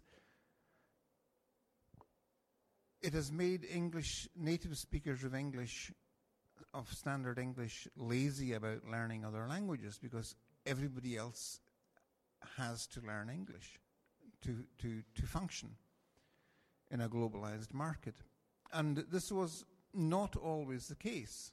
I mean, for many centuries, even, and until quite recently, quite recent decades, the language of diplomacy was French, the language of science was German, and everyone in the English speaking world who professed to be a scientist simply had to learn German in the 19th century to keep up with current science. So these things can change. It may be that in the not too distant future, everyone who wants to keep up with cutting edge developments has to learn Mandarin. And Mandarin is spreading in, in the world, and certainly the, as part of the soft power of the Chinese state, it is trying to spread it. I would also say that there, there is the question of power relationships. I feel myself as a writer very, very tentative about trying to write from outside the perspective of my own, the, the race I was born in, the nation I was born in, and so on. And I think that's, I, I, I know, in fact, that on more than one occasion I have real pardon me, really misstepped. There is one novel of mine called Newton's Wake, which is a, you know, a, I would stand by. It's a fun novel, but it has different strands of a- Asian characters in it who are minor characters, but they play a significant part in the story. And my God, they are stereotyped even the Americans are stereotyped, but the way the, the far future Koreans and Japanese are treated is beyond a joke bad. And I hang my head in shame about the laziness, the intellectual and psychological laziness that it took to write speech and dialogue and characters like that. So even, you know, with the best will in the world, it is possible to make mistakes, and you have to really research and understand another culture before trying to write from write as if from a voice within it. So uh, you, you're saying we have to accept this kind of compromise, in the sense that, uh, given that it is almost impossible to alienate yourself from your culture, you you're, you're still better off with a book written by a Nigerian author. Okay. Um, yes, that's that's something I, I've discussed with Christopher Priest at the Utopial in Nantes. We had this discussion because I was I was saying yes, we, we but we are still publishing in English. He was encouraging everybody, of course, to to, to translate, but yet, yeah, uh, um, the, the, the, the we are still ending up with novels in one language. But then comes the precious translator, and he did that. The, the intermediation is, is very important. What I wanted to say is that we as translator, we have to put ourselves in another culture to do our work. So in a way, we're already doing it. We're, we're trying to do that. I mean, and with this kind of stories, we have to do it twice. It's like we have to do it twice because we have to get in the in the mind of the writer that tried to put himself or herself in the mind of the character. So, how did you get into the the setting of uh, Ian MacDonald and, and Ken MacLeod uh, with the Equatorial Guinea? you try, you research, and you you try to get into the story. That's it, I think. What do you think? I think that first of all, you have to approach the work uh, and be um, very humble. Um, you really, I mean, being a translator, I think it's also a question of constant learning. You have to learn, uh, um, because of course you can translate any, I mean, uh, they can ask you to translate anything.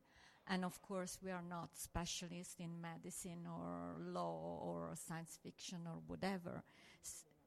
You are. Exactly, we've never been in the room. Definitely are. Eh? In science fiction, you are. okay and and so um, it's a, I think it's a, a constant process of learning and of research. I mean, I'm pretty sure that when you write, um, you do some research, of course, and that's the same thing that we have to do. And sometimes it's really difficult, especially with science fiction, because um, first of all, I really believe that to translate um, goods, I mean, to translate science fiction in a good way, you have to be a science fiction reader. Because if you don't know some mechanism, if you don't know, um, if you are not inventive enough to, to, to try and imagine what you're also trying to translate, it's not that easy. We have many colleagues that could never, never translate uh, science fiction in a good way just like these colleagues probably translate other, you know, things that we will never be able to translate um, as good as them. I mean, so that's the first thing to do. And with science fiction, in in in certain uh, cir- circumstances, is it's even difficult because you are not only um, translating.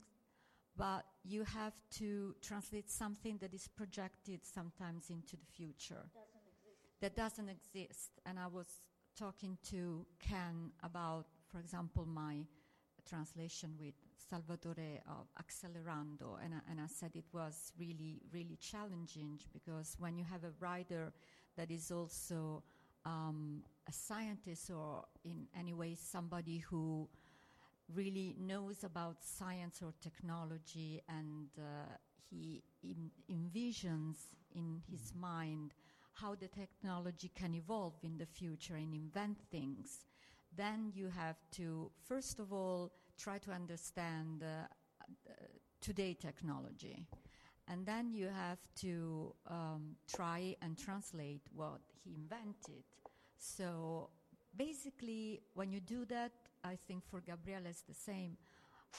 You do a lot of research, and then when you come to at that point, you ask for help to Yes, some dear friends. Okay, but the, uh, uh, um, that that applies to every kind of science fiction. What I'm interested in about is um, geography as a kind of genius logic.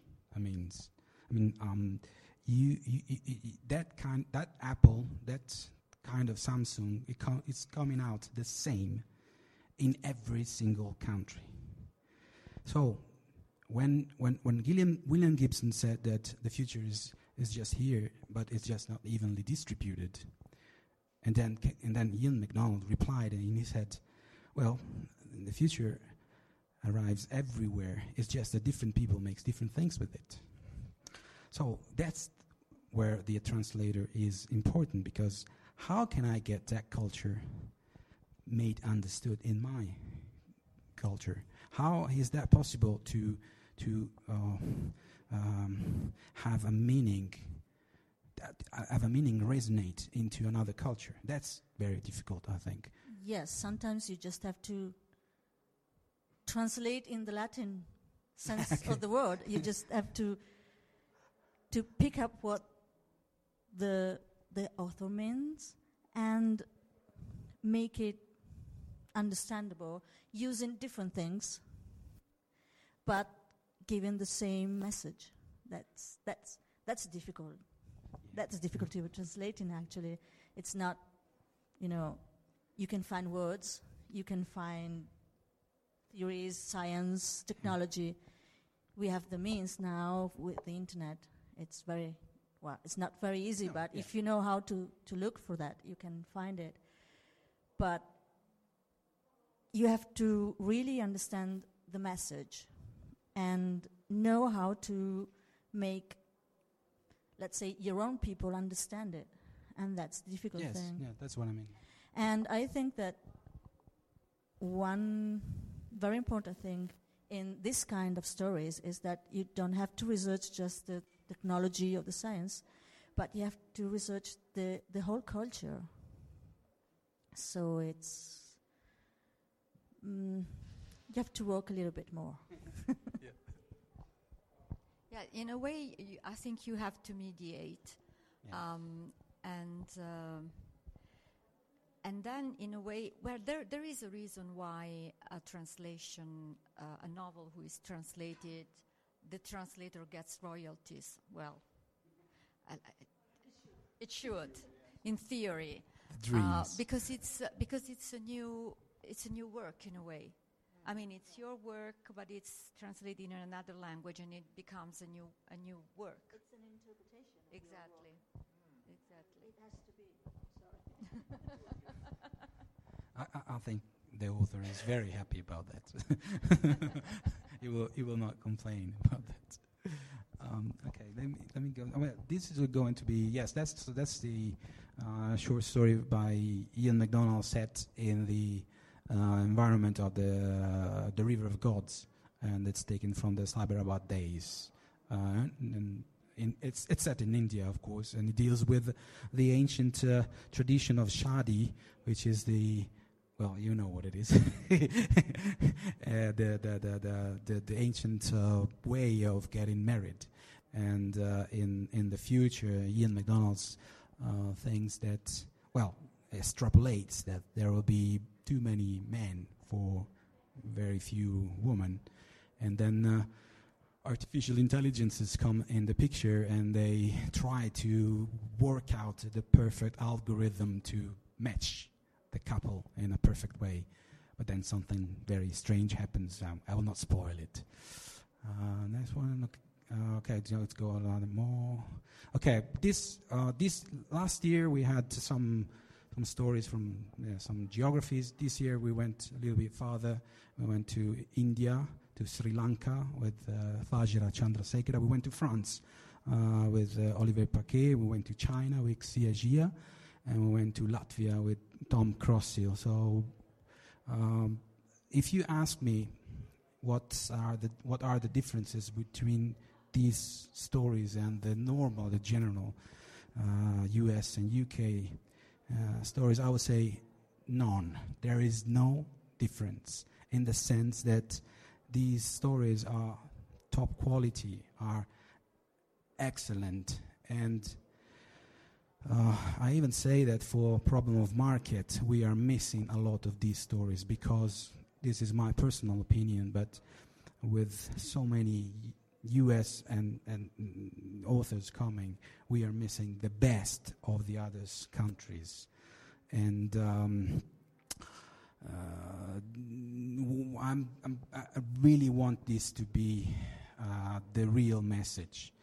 We we don't see what's going on in the rest of the world. We are just blinded by the huge billboard of UK and US science fiction. And um, uh, I think we should try to look what's behind that huge billboard because there's a treasure there. Next one. Uh, this was uh, the first uh, anthology of Ken Liu. Ken Liu is one of those authors that are doing this bridge. He is American. In, at, at, six years old. He went to the U.S. from China, uh, and now he is the uh, world promoter of Chinese science fiction in the world, and he has uh, translated uh, Qingxin Liu, The Three Body Problem, published by Thor, who won the uh, Hugo. It was a Hugo, yes, I guess, the Nebula, the Hugo. Uh, and is uh, working in, on the, um, uh, together with Neil Clark, uh, publishing a lot of Chinese science fiction on the website that I really would like you to read. It's Clarka's World, and they are translating the best things from. Now, at the moment, they're focusing on, on China because Ken Liu is doing this, this amazing job of uh, translating a lot of things from China.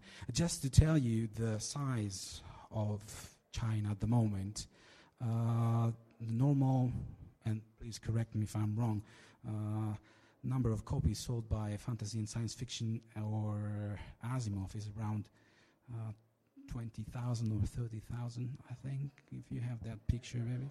Yeah, yeah. Uh, in China, the fantasy and science fiction, they print 400,000 uh, copies a month. Uh, and I, I, I, had the picture of the fantasy magazine is around 1 million a month. So, you know, numbers do, you know, count. So um, uh, next thing, okay, we did uh, other things from uh, Mexico, Pepe Rojo. Uh, we did uh, another French author, Ugo Bellagamba. He is half Italian, um, and other, of course, other U.S. and U.K. The thing is that I don't want to discriminate anybody, of course. So if I have to represent the world, I have to represent every country. So um, uh, the okay okay, this is what we we we we we're doing in this year. Uh, Nina Munteanu is um, uh, author from from Romania, but she lives in Canada.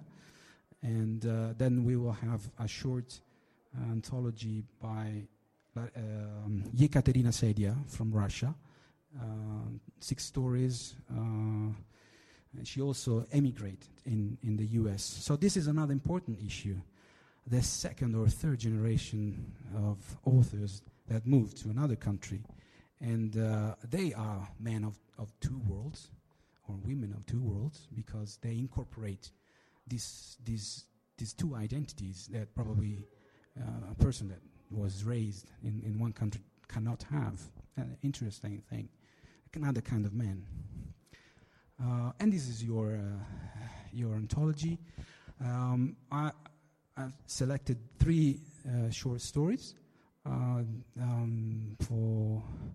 Uh, how, how, many? Uh, I think the last uh, book, your last book in Italy was maybe eight, seven years ago. Uh, maybe Salvatore can help us. You remember when the Human Front was the last one coming out in Italy? Ah, okay, okay, okay, no problem. Okay, anyway, just some years, some some years ago. The night session. Okay. Well, okay. Anyway, I don't remember the one, but some years, I think, right? Some years, and um, I, I think it's time you come. like, it's, it's, it's, it's time.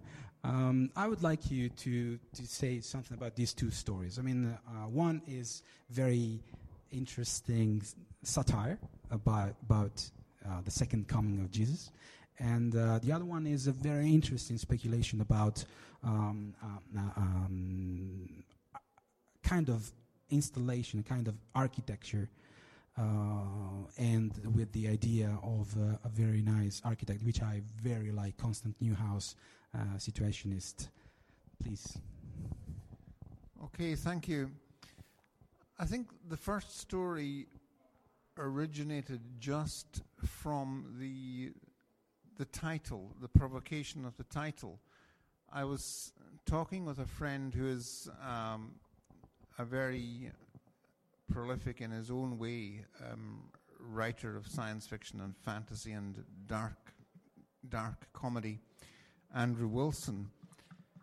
And he had been talking about trying to write an account of the resurrection from the point of view of a Roman centurion who was trying to deal with this problem of the dead rising up all over Jerusalem. Because if you look at the, the account in the New Testament that is in one of the Gospels, many of the dead rose up that day and went into Jerusalem and were seen by many people. And you think about that from the point of view of a Roman garrison, and it becomes, uh, well, I, I won't take it any further, but you, and I, I, this idea came into my head from the uh, the H.P. Lovecraft title, Herbert West Reanimator, and I just whipped that out. And then I had to write a story about it. And it came to me to try and think through seriously what it would be like, assuming that is not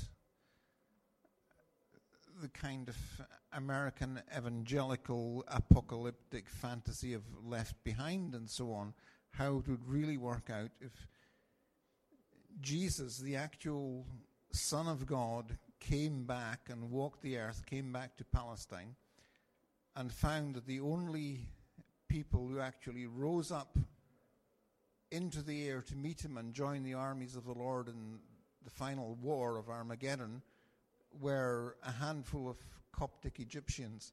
and there he was. So what does he do? He does what everybody else does. He goes on Twitter and gets a blog and and um, tries to spread his message that way. And of course, everybody's trying to account for him in different ways, whether he's an alien or a um, a, a bush robot or or and it, it's it's the in the story it's the art it's the English uh, bishop who suggests that he's actually an alien bush robot, and so on.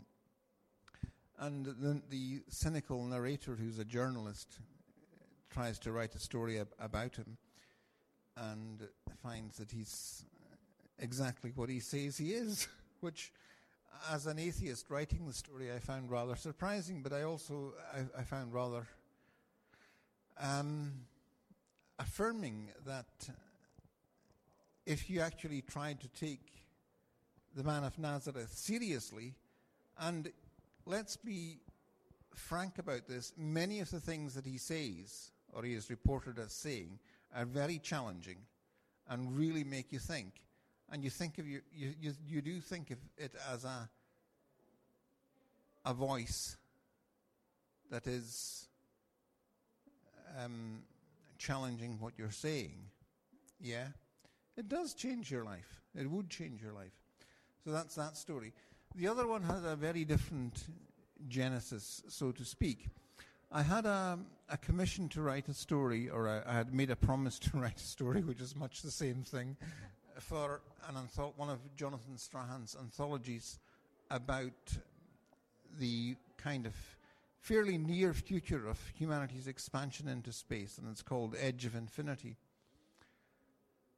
And I had very little idea of what I mean. I knew I didn't want to try and write a highly technical story about space stations. Okay, um, of which I've done one or, one or two, but I couldn't see anything new in there, and I I started throwing down lots and lots of ideas, and tried as I was doing as I was doing this, I was also involved in a creative writing course, teaching in a creative writing course, being a writer in residence, and I had to teach an occasional class. So I used this story to kind of I used my own efforts to write this story as a practical examination in the class and covered a whiteboard with diagrams of all the different elements that were going into the story and how I was trying to make them work, and whether there was some method by which you could make such disparate ideas work. I would like to see that diagram. Unfortunately, it's long since been wiped out. and um, yeah, the another uh, one of the kind of a template for that story was the kind of short stories that J.G. Ballard wrote in the 60s and 70s, which were what he called condensed novels or compacted novels, where you're trying to condense an entire novel into as short a space as possible. And I think it does do that. I mean, I, if I had been a, a more ruthless and self indulgent writer, I'm sure I could get a, love trilogy out of it. I may yet, you know, Yeah. times are hard. Okay, um, maybe. Well, I won't. Uh, the the the future fiction has also another uh, soul, which is a cross media soul. So we're trying to make uh, science fiction uh, uh, performances and shows in theaters. We did uh, quite a few in, in over the last two years in Rome, a couple of theaters. Um, well, and then trying to work also on web series and short story, short movies. That that's very, very difficult because we need a team which at the moment just doesn't exist. But we are trying to make up uh, future fiction factory. We did some things, but very small. Oh, what? I just want to say one one more thing about that story. Um, the um, the entire immense superstructure and installation, um, and it's relevant to what you're saying about global science fiction, which is a and it's why everybody here should buy this ebook which Francesco has produced, because it, it contains a concept which I've never developed, but which I think helps to explain why the issue of global voices within science fiction has become important, and that is the Cold Revolution. We used to be in a Cold War, and we are now in a Cold Revolution. Now, I don't know how to justify or elaborate on that statement, but I think it tells, it, it, catches something about our time that the relationships of forces in the world, the balance of forces in the world, is changing in, to use another metaphor, tectonic ways with the rise of China, the industrialization of countries in Africa and Asia, and so on, which means that we have to rethink our relationships within the formerly most advanced countries as we cease to be the most advanced countries. And I think th- I wish somebody smarter than me would pick up and run with the notion of the Cold Revolution. But I think the Cold Revolution is what we're going to be experiencing increasingly over the next decades. And that's why global science fiction matters. Because science fiction emerges in societies when they're undergoing rapid change. It emerged first in in uh, England and then in the rest of Europe in our in the 19th century, a period of turbulent change. And in other countries in the 20th century, we can see it spreading to new countries in the 21st for very much the same reasons. Yeah, so so you're saying you you are seeing um, uh, a shift in, in in the sense of raising science fiction in India and, and, and China, I guess. Yeah, yeah, I I do think the same, absolutely the same. Yeah, yeah. Okay, let's go down one. Okay, uh, I told you what we're going to do. We're going to do three and small anthologies as usual. One from Russia, one from the U.S., UK slash UK. Pat Cadigan Alf, you know. But I love her. I really, I was growing up with her novels, so I, I really had to uh, work a lot to get these these stories. And then Fabio Fernandes, she is from Brazil, very very interesting author, and uh, I hope he will open up the uh, Brazilian uh, authors to me. He, he said that they have a very peculiar kind of uh, uh, cyberpunk called Tupini punk from the tribes, uh, Tupini, living in in the Amazon. So I really would, be interested to know what it, what Tupini punk is and what they do. Um, the mix of tribes and high technology in the in, in the 21st century. Will be very interesting. Um, then we will have other stories from uh, from China. Um, I've managed to have a short story from Cixin Liu um, and uh, from Cangrang and uh, uh, other uh, authors from uh, Korea, uh, from North Korea, from South Korea. Sorry, North Korea is very hard to get there. But uh, from South Korea, we'll have another uh, anthology, and then we'll have a, a very nice anthology from Natalia Theodoridou from from Greece. Uh, I guess this is all. Well, what? Okay, this I can now I can jump on the Barcelona. So, uh, uh, what? A, a little bit. We will talk about maybe tomorrow. But what? W- w- what? I, I really want to bring this project to to Europe. I really want to bring these ideas to other small publishing houses, and. Uh, uh, I will try in November this year to uh, talk about this uh, issue at the Eurocon in Barcelona.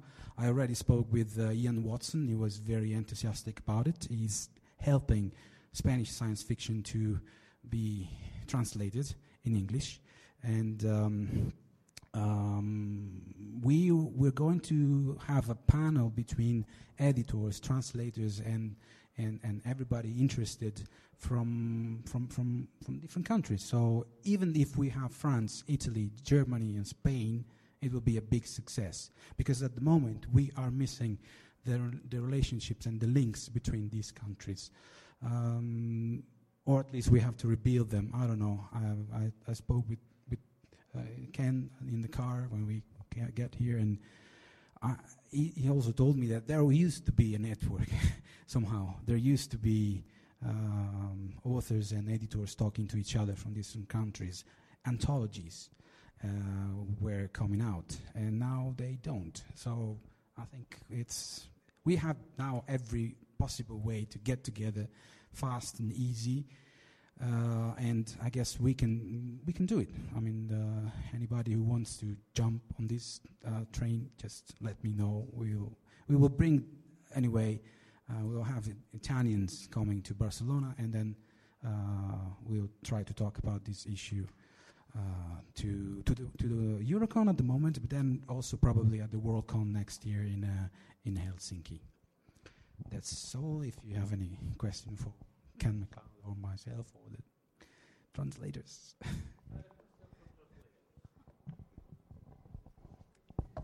Okay. When uh, a writer writes a book, is assume uh, or she's assume that uh, the reader is from uh, his own or her own culture. So you said before that quite difficult sometimes to translate what is written in the novel. But what about what is not written in the novel? So what the writer assume that the reader already knows.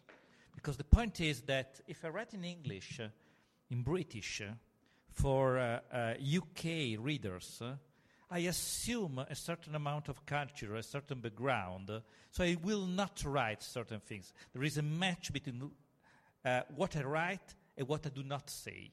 If I write in English for American readers, I write in a completely different way because I assume a completely different background. If I write for Italian people, I will use uh, uh, a story that assumes uh, that the reader has my own cul- culture. And so I do not write certain things, but that are important in order to understand the story. So the point is, when you translate in another language, you can translate what is written, but you cannot translate what is not written, but is necessary to understand the story.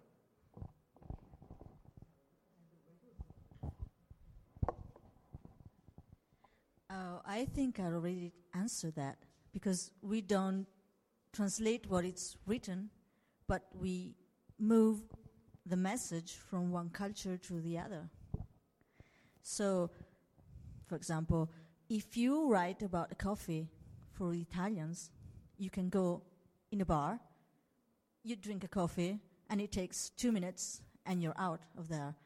If you write about a coffee in America, in the, US, in the US, you go into a diner, you sit down, you get your coffee, then the waitress comes and refills your cup, and you stay there and you nurse your coffee, and then two hours later, you walk out of the diner. So it happens, it always happens with what you write, with what you don't write. It's just our job. It- It's just a difference between a good translator and a bad one, I guess. It's it's a question. Um, I I always say that a good a good translator. I know it, it might seem stupid, but it's not. Believe me, uh, a good translator has to know his mother tongue first, um, but then he has to know also the um, the culture of the country he's, transla- he's translating from. Um, that's why, for example, I almost never translate from um, Spanish because I've been there few times. I don't know the culture very well. Uh, I've never been to Latin America, uh, but I've been to England um, um lots of times. I've been in Scotland, in, in Ireland. Uh, uh, I've been everywhere. Uh, well, yes. I've been in the United States, and uh, you do your research too, but I've always thought that um, a translator should live in the country at least for a few months. Um, because I, I always give this example, which is stupid, but in a way, you cannot translate from English and you're talking about a breakfast and you don't know what Heinz beans are because now we know what they are because they, we can find them in the supermarket in Italy. But up to 10 years ago, you, you didn't know what they were. And if you just translated that were beans, it's not right because, you know, what you're having beans for breakfast, they are sweet beans. So you have to know that.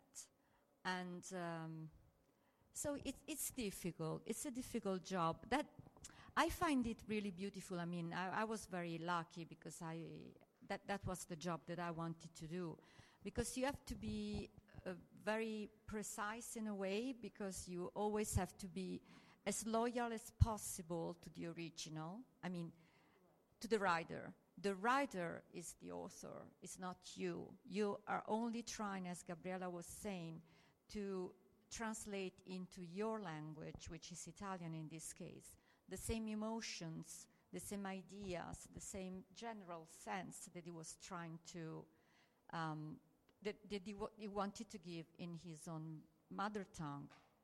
So um, I remember something that Riccardo Valla, which was probably one of the best translators that Italy has ever had, he told me, remember that there is always an easy way to translate things and uh, um, a difficult way.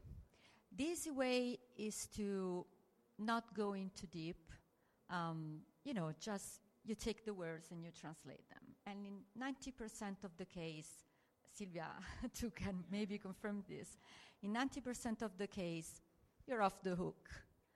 But if you really want to do your job well, you think about what the writer wanted to say. Why did he, choo- did he choose that word and not that one? Why did he choose that adjective and not that one? And so, if you think about that and you take your time, sometimes you don't have that much time, but because the deadlines are very strict. But if you take your time um, and you really try to understand what, what he's saying, then you find maybe the right word, which doesn't come to you on the spot. You know what I mean? So, so as always, it's a question of, of time, and uh, and that's it. But in Italian. Uh, the second novel of Dirk, Je- uh, the second uh, Dirk Gently novel uh, of Douglas Adams in Italy, uh, The Long uh, Tea Time of, uh, of Soul, was translated in the, del- La lunga pausa caffè dell'anima, per, uh, per rendere il significato, insomma. But there are things, very few things, I think, that are not translate that you cannot translate. Um, and then you have to make a choice.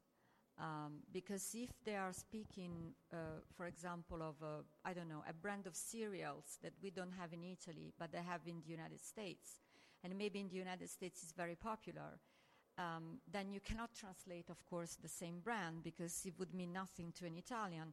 Then what you have to do is to try and find a product in Italy which is the equivalent of that one. I mean, if I if I had, for example, to translate something about a breakfast in, I don't know, the United States, let's say, and they are talking about um, a certain kind of, of cereal or, or whatever, I would probably use Kellogg's or things like that because we have it here too. Or I would probably put Nutella in there because it gives you a sense of popularity that is the same. Traduttore, traditore. No, I I know, I know, but in a way, it's not. Uh, I, th- I think it's a way to respect Yes, yes, the I agree with original because you're trying to give the the exact meaning uh, and feeling above all, and emotions, and um, um, and it's not not always easy, but I think you can do it. It's balancing act. Yes. Yes, it's a question of balance. Is, is a, the best way to betray someone by saying the, another truth. And then, of Okay. course, you can, if you can, you know, relate to the uh, to the author, maybe to the writer, and and maybe exchange. Uh, um, I mean, tell him your your doubts, and like I told you about Neil Gaiman about that short story. Um, I've always find the the writers very collaborative in that way because I. I I think they might enjoy a good translation, probably. Altre domande? Other questions? Oh, No, allora un attimo Ok. solo, se abbiamo finito. Io?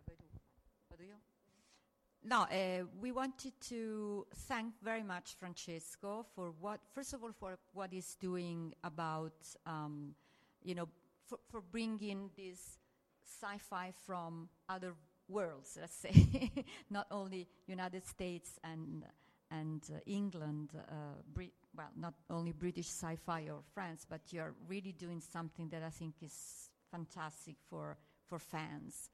Um, and then we'd like to thank both of you for this opportunity because it was really a pleasure to translate your short stories. So thank I, you very much. I could never do it without the teamwork. I could never do it.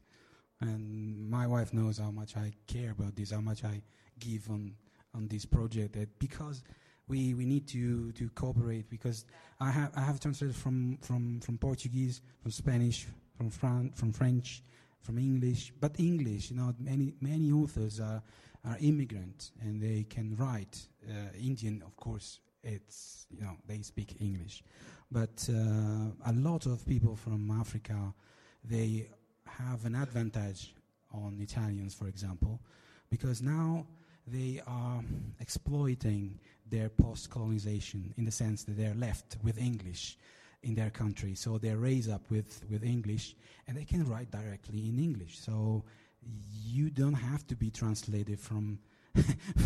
to, if you are a Nigerian or if you are from Zimbabwe, you write directly in English and you go, you go straight to the English market. We are uh, in a far worse position because we have to be translated, and you don't want to know how much it costs to be translated from Italian to English. It's really, really expensive. Yes, some, some, of course, some, some of, some of you know about it. So. Uh, this is an, um, a, a very strange side effect of globalization because when the occupiers go away, but they have left English schools. So uh, in many countries, this now is, is an advantage. Of course, there are I mean, um, among the many disadvantages, but this is uh, something that put them on a global level on a better position than uh, other countries, for example, I don't know, Germans or whatever. But as Ken said um, earlier, um, wouldn't, it, wouldn't it have been better if we just stuck with the Roman Empire and Latin would be easier probably for all of us? Well, I I think it would be nice if everybody would at least know a second language. You know, it would anyway make you make you richer in a way. I don't know. I, I'm- I'm still doubting about this one single voice. Uh, I don't know. It scares me. Mm, it, it always makes me think of 1984. The you know taking one word every day, and you're left with a very effective and productive language, which doesn't mean nothing.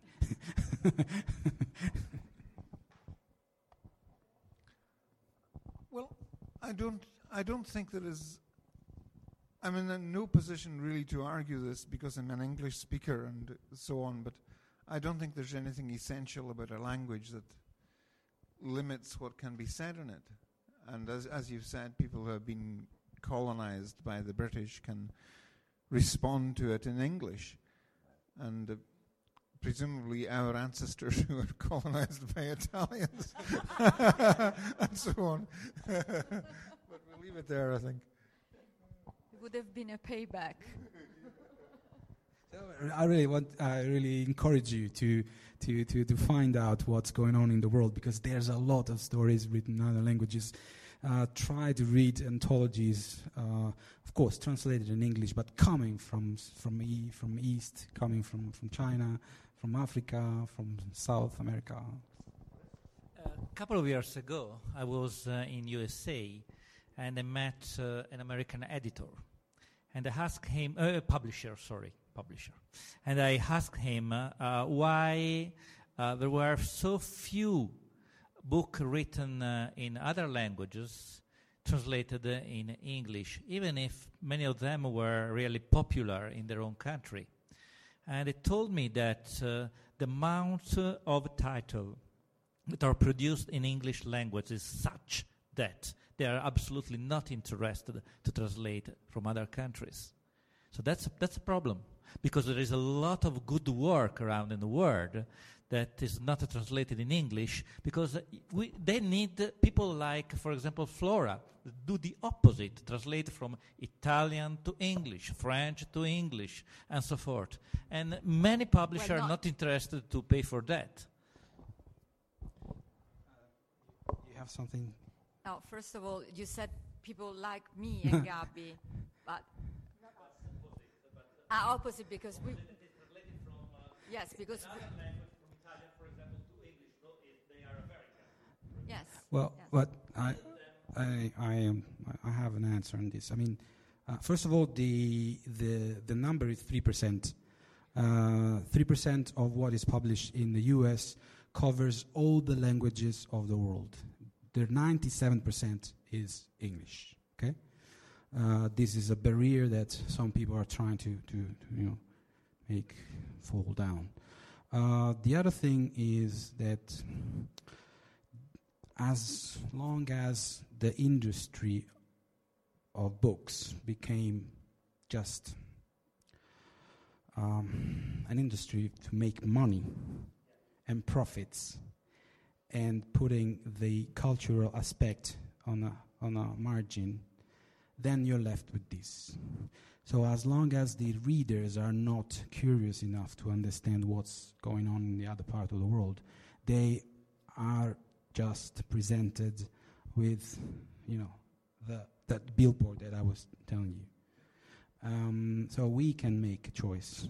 We, with the money we spend, we allocate our money on this product or other product. We decide where the industry should go. So as long as we're lazy and we pick up a book by the cover and we pick up a book by the name, um, of course it's difficult. It takes time, but it didn't take so long to to go from an industry that was promoting also culture in an industry that was promoting mostly money and uh, talking about how much an author uh, gets a year, how much, uh, who is the top uh, um, millionaire author. I don't care about that. I just care about what, the, what what's the book, what's inside the book, how you contribute to the development of this society. I don't care if you have a swimming pool in Beverly Hills. I don't care. That's another job. And if you if you want to make money with books, yeah, probably you can do it, but you have to write for somebody else, for uh, an industrial corporate corporative uh, owner. You're not creating anything. You're just following what the market is going to tell you. So I do think that we have a choice on this, and um, um, uh, you don't have to measure the book by the sales. That's very simple as that. So um, there are translators. You, you, can look for small publishing houses that are translating things uh, from there. There are many. It's just that uh, they have an handicap by the market because they're small. You don't find them easily. Uh, that's that's it. It's just a, an industry problem. I think.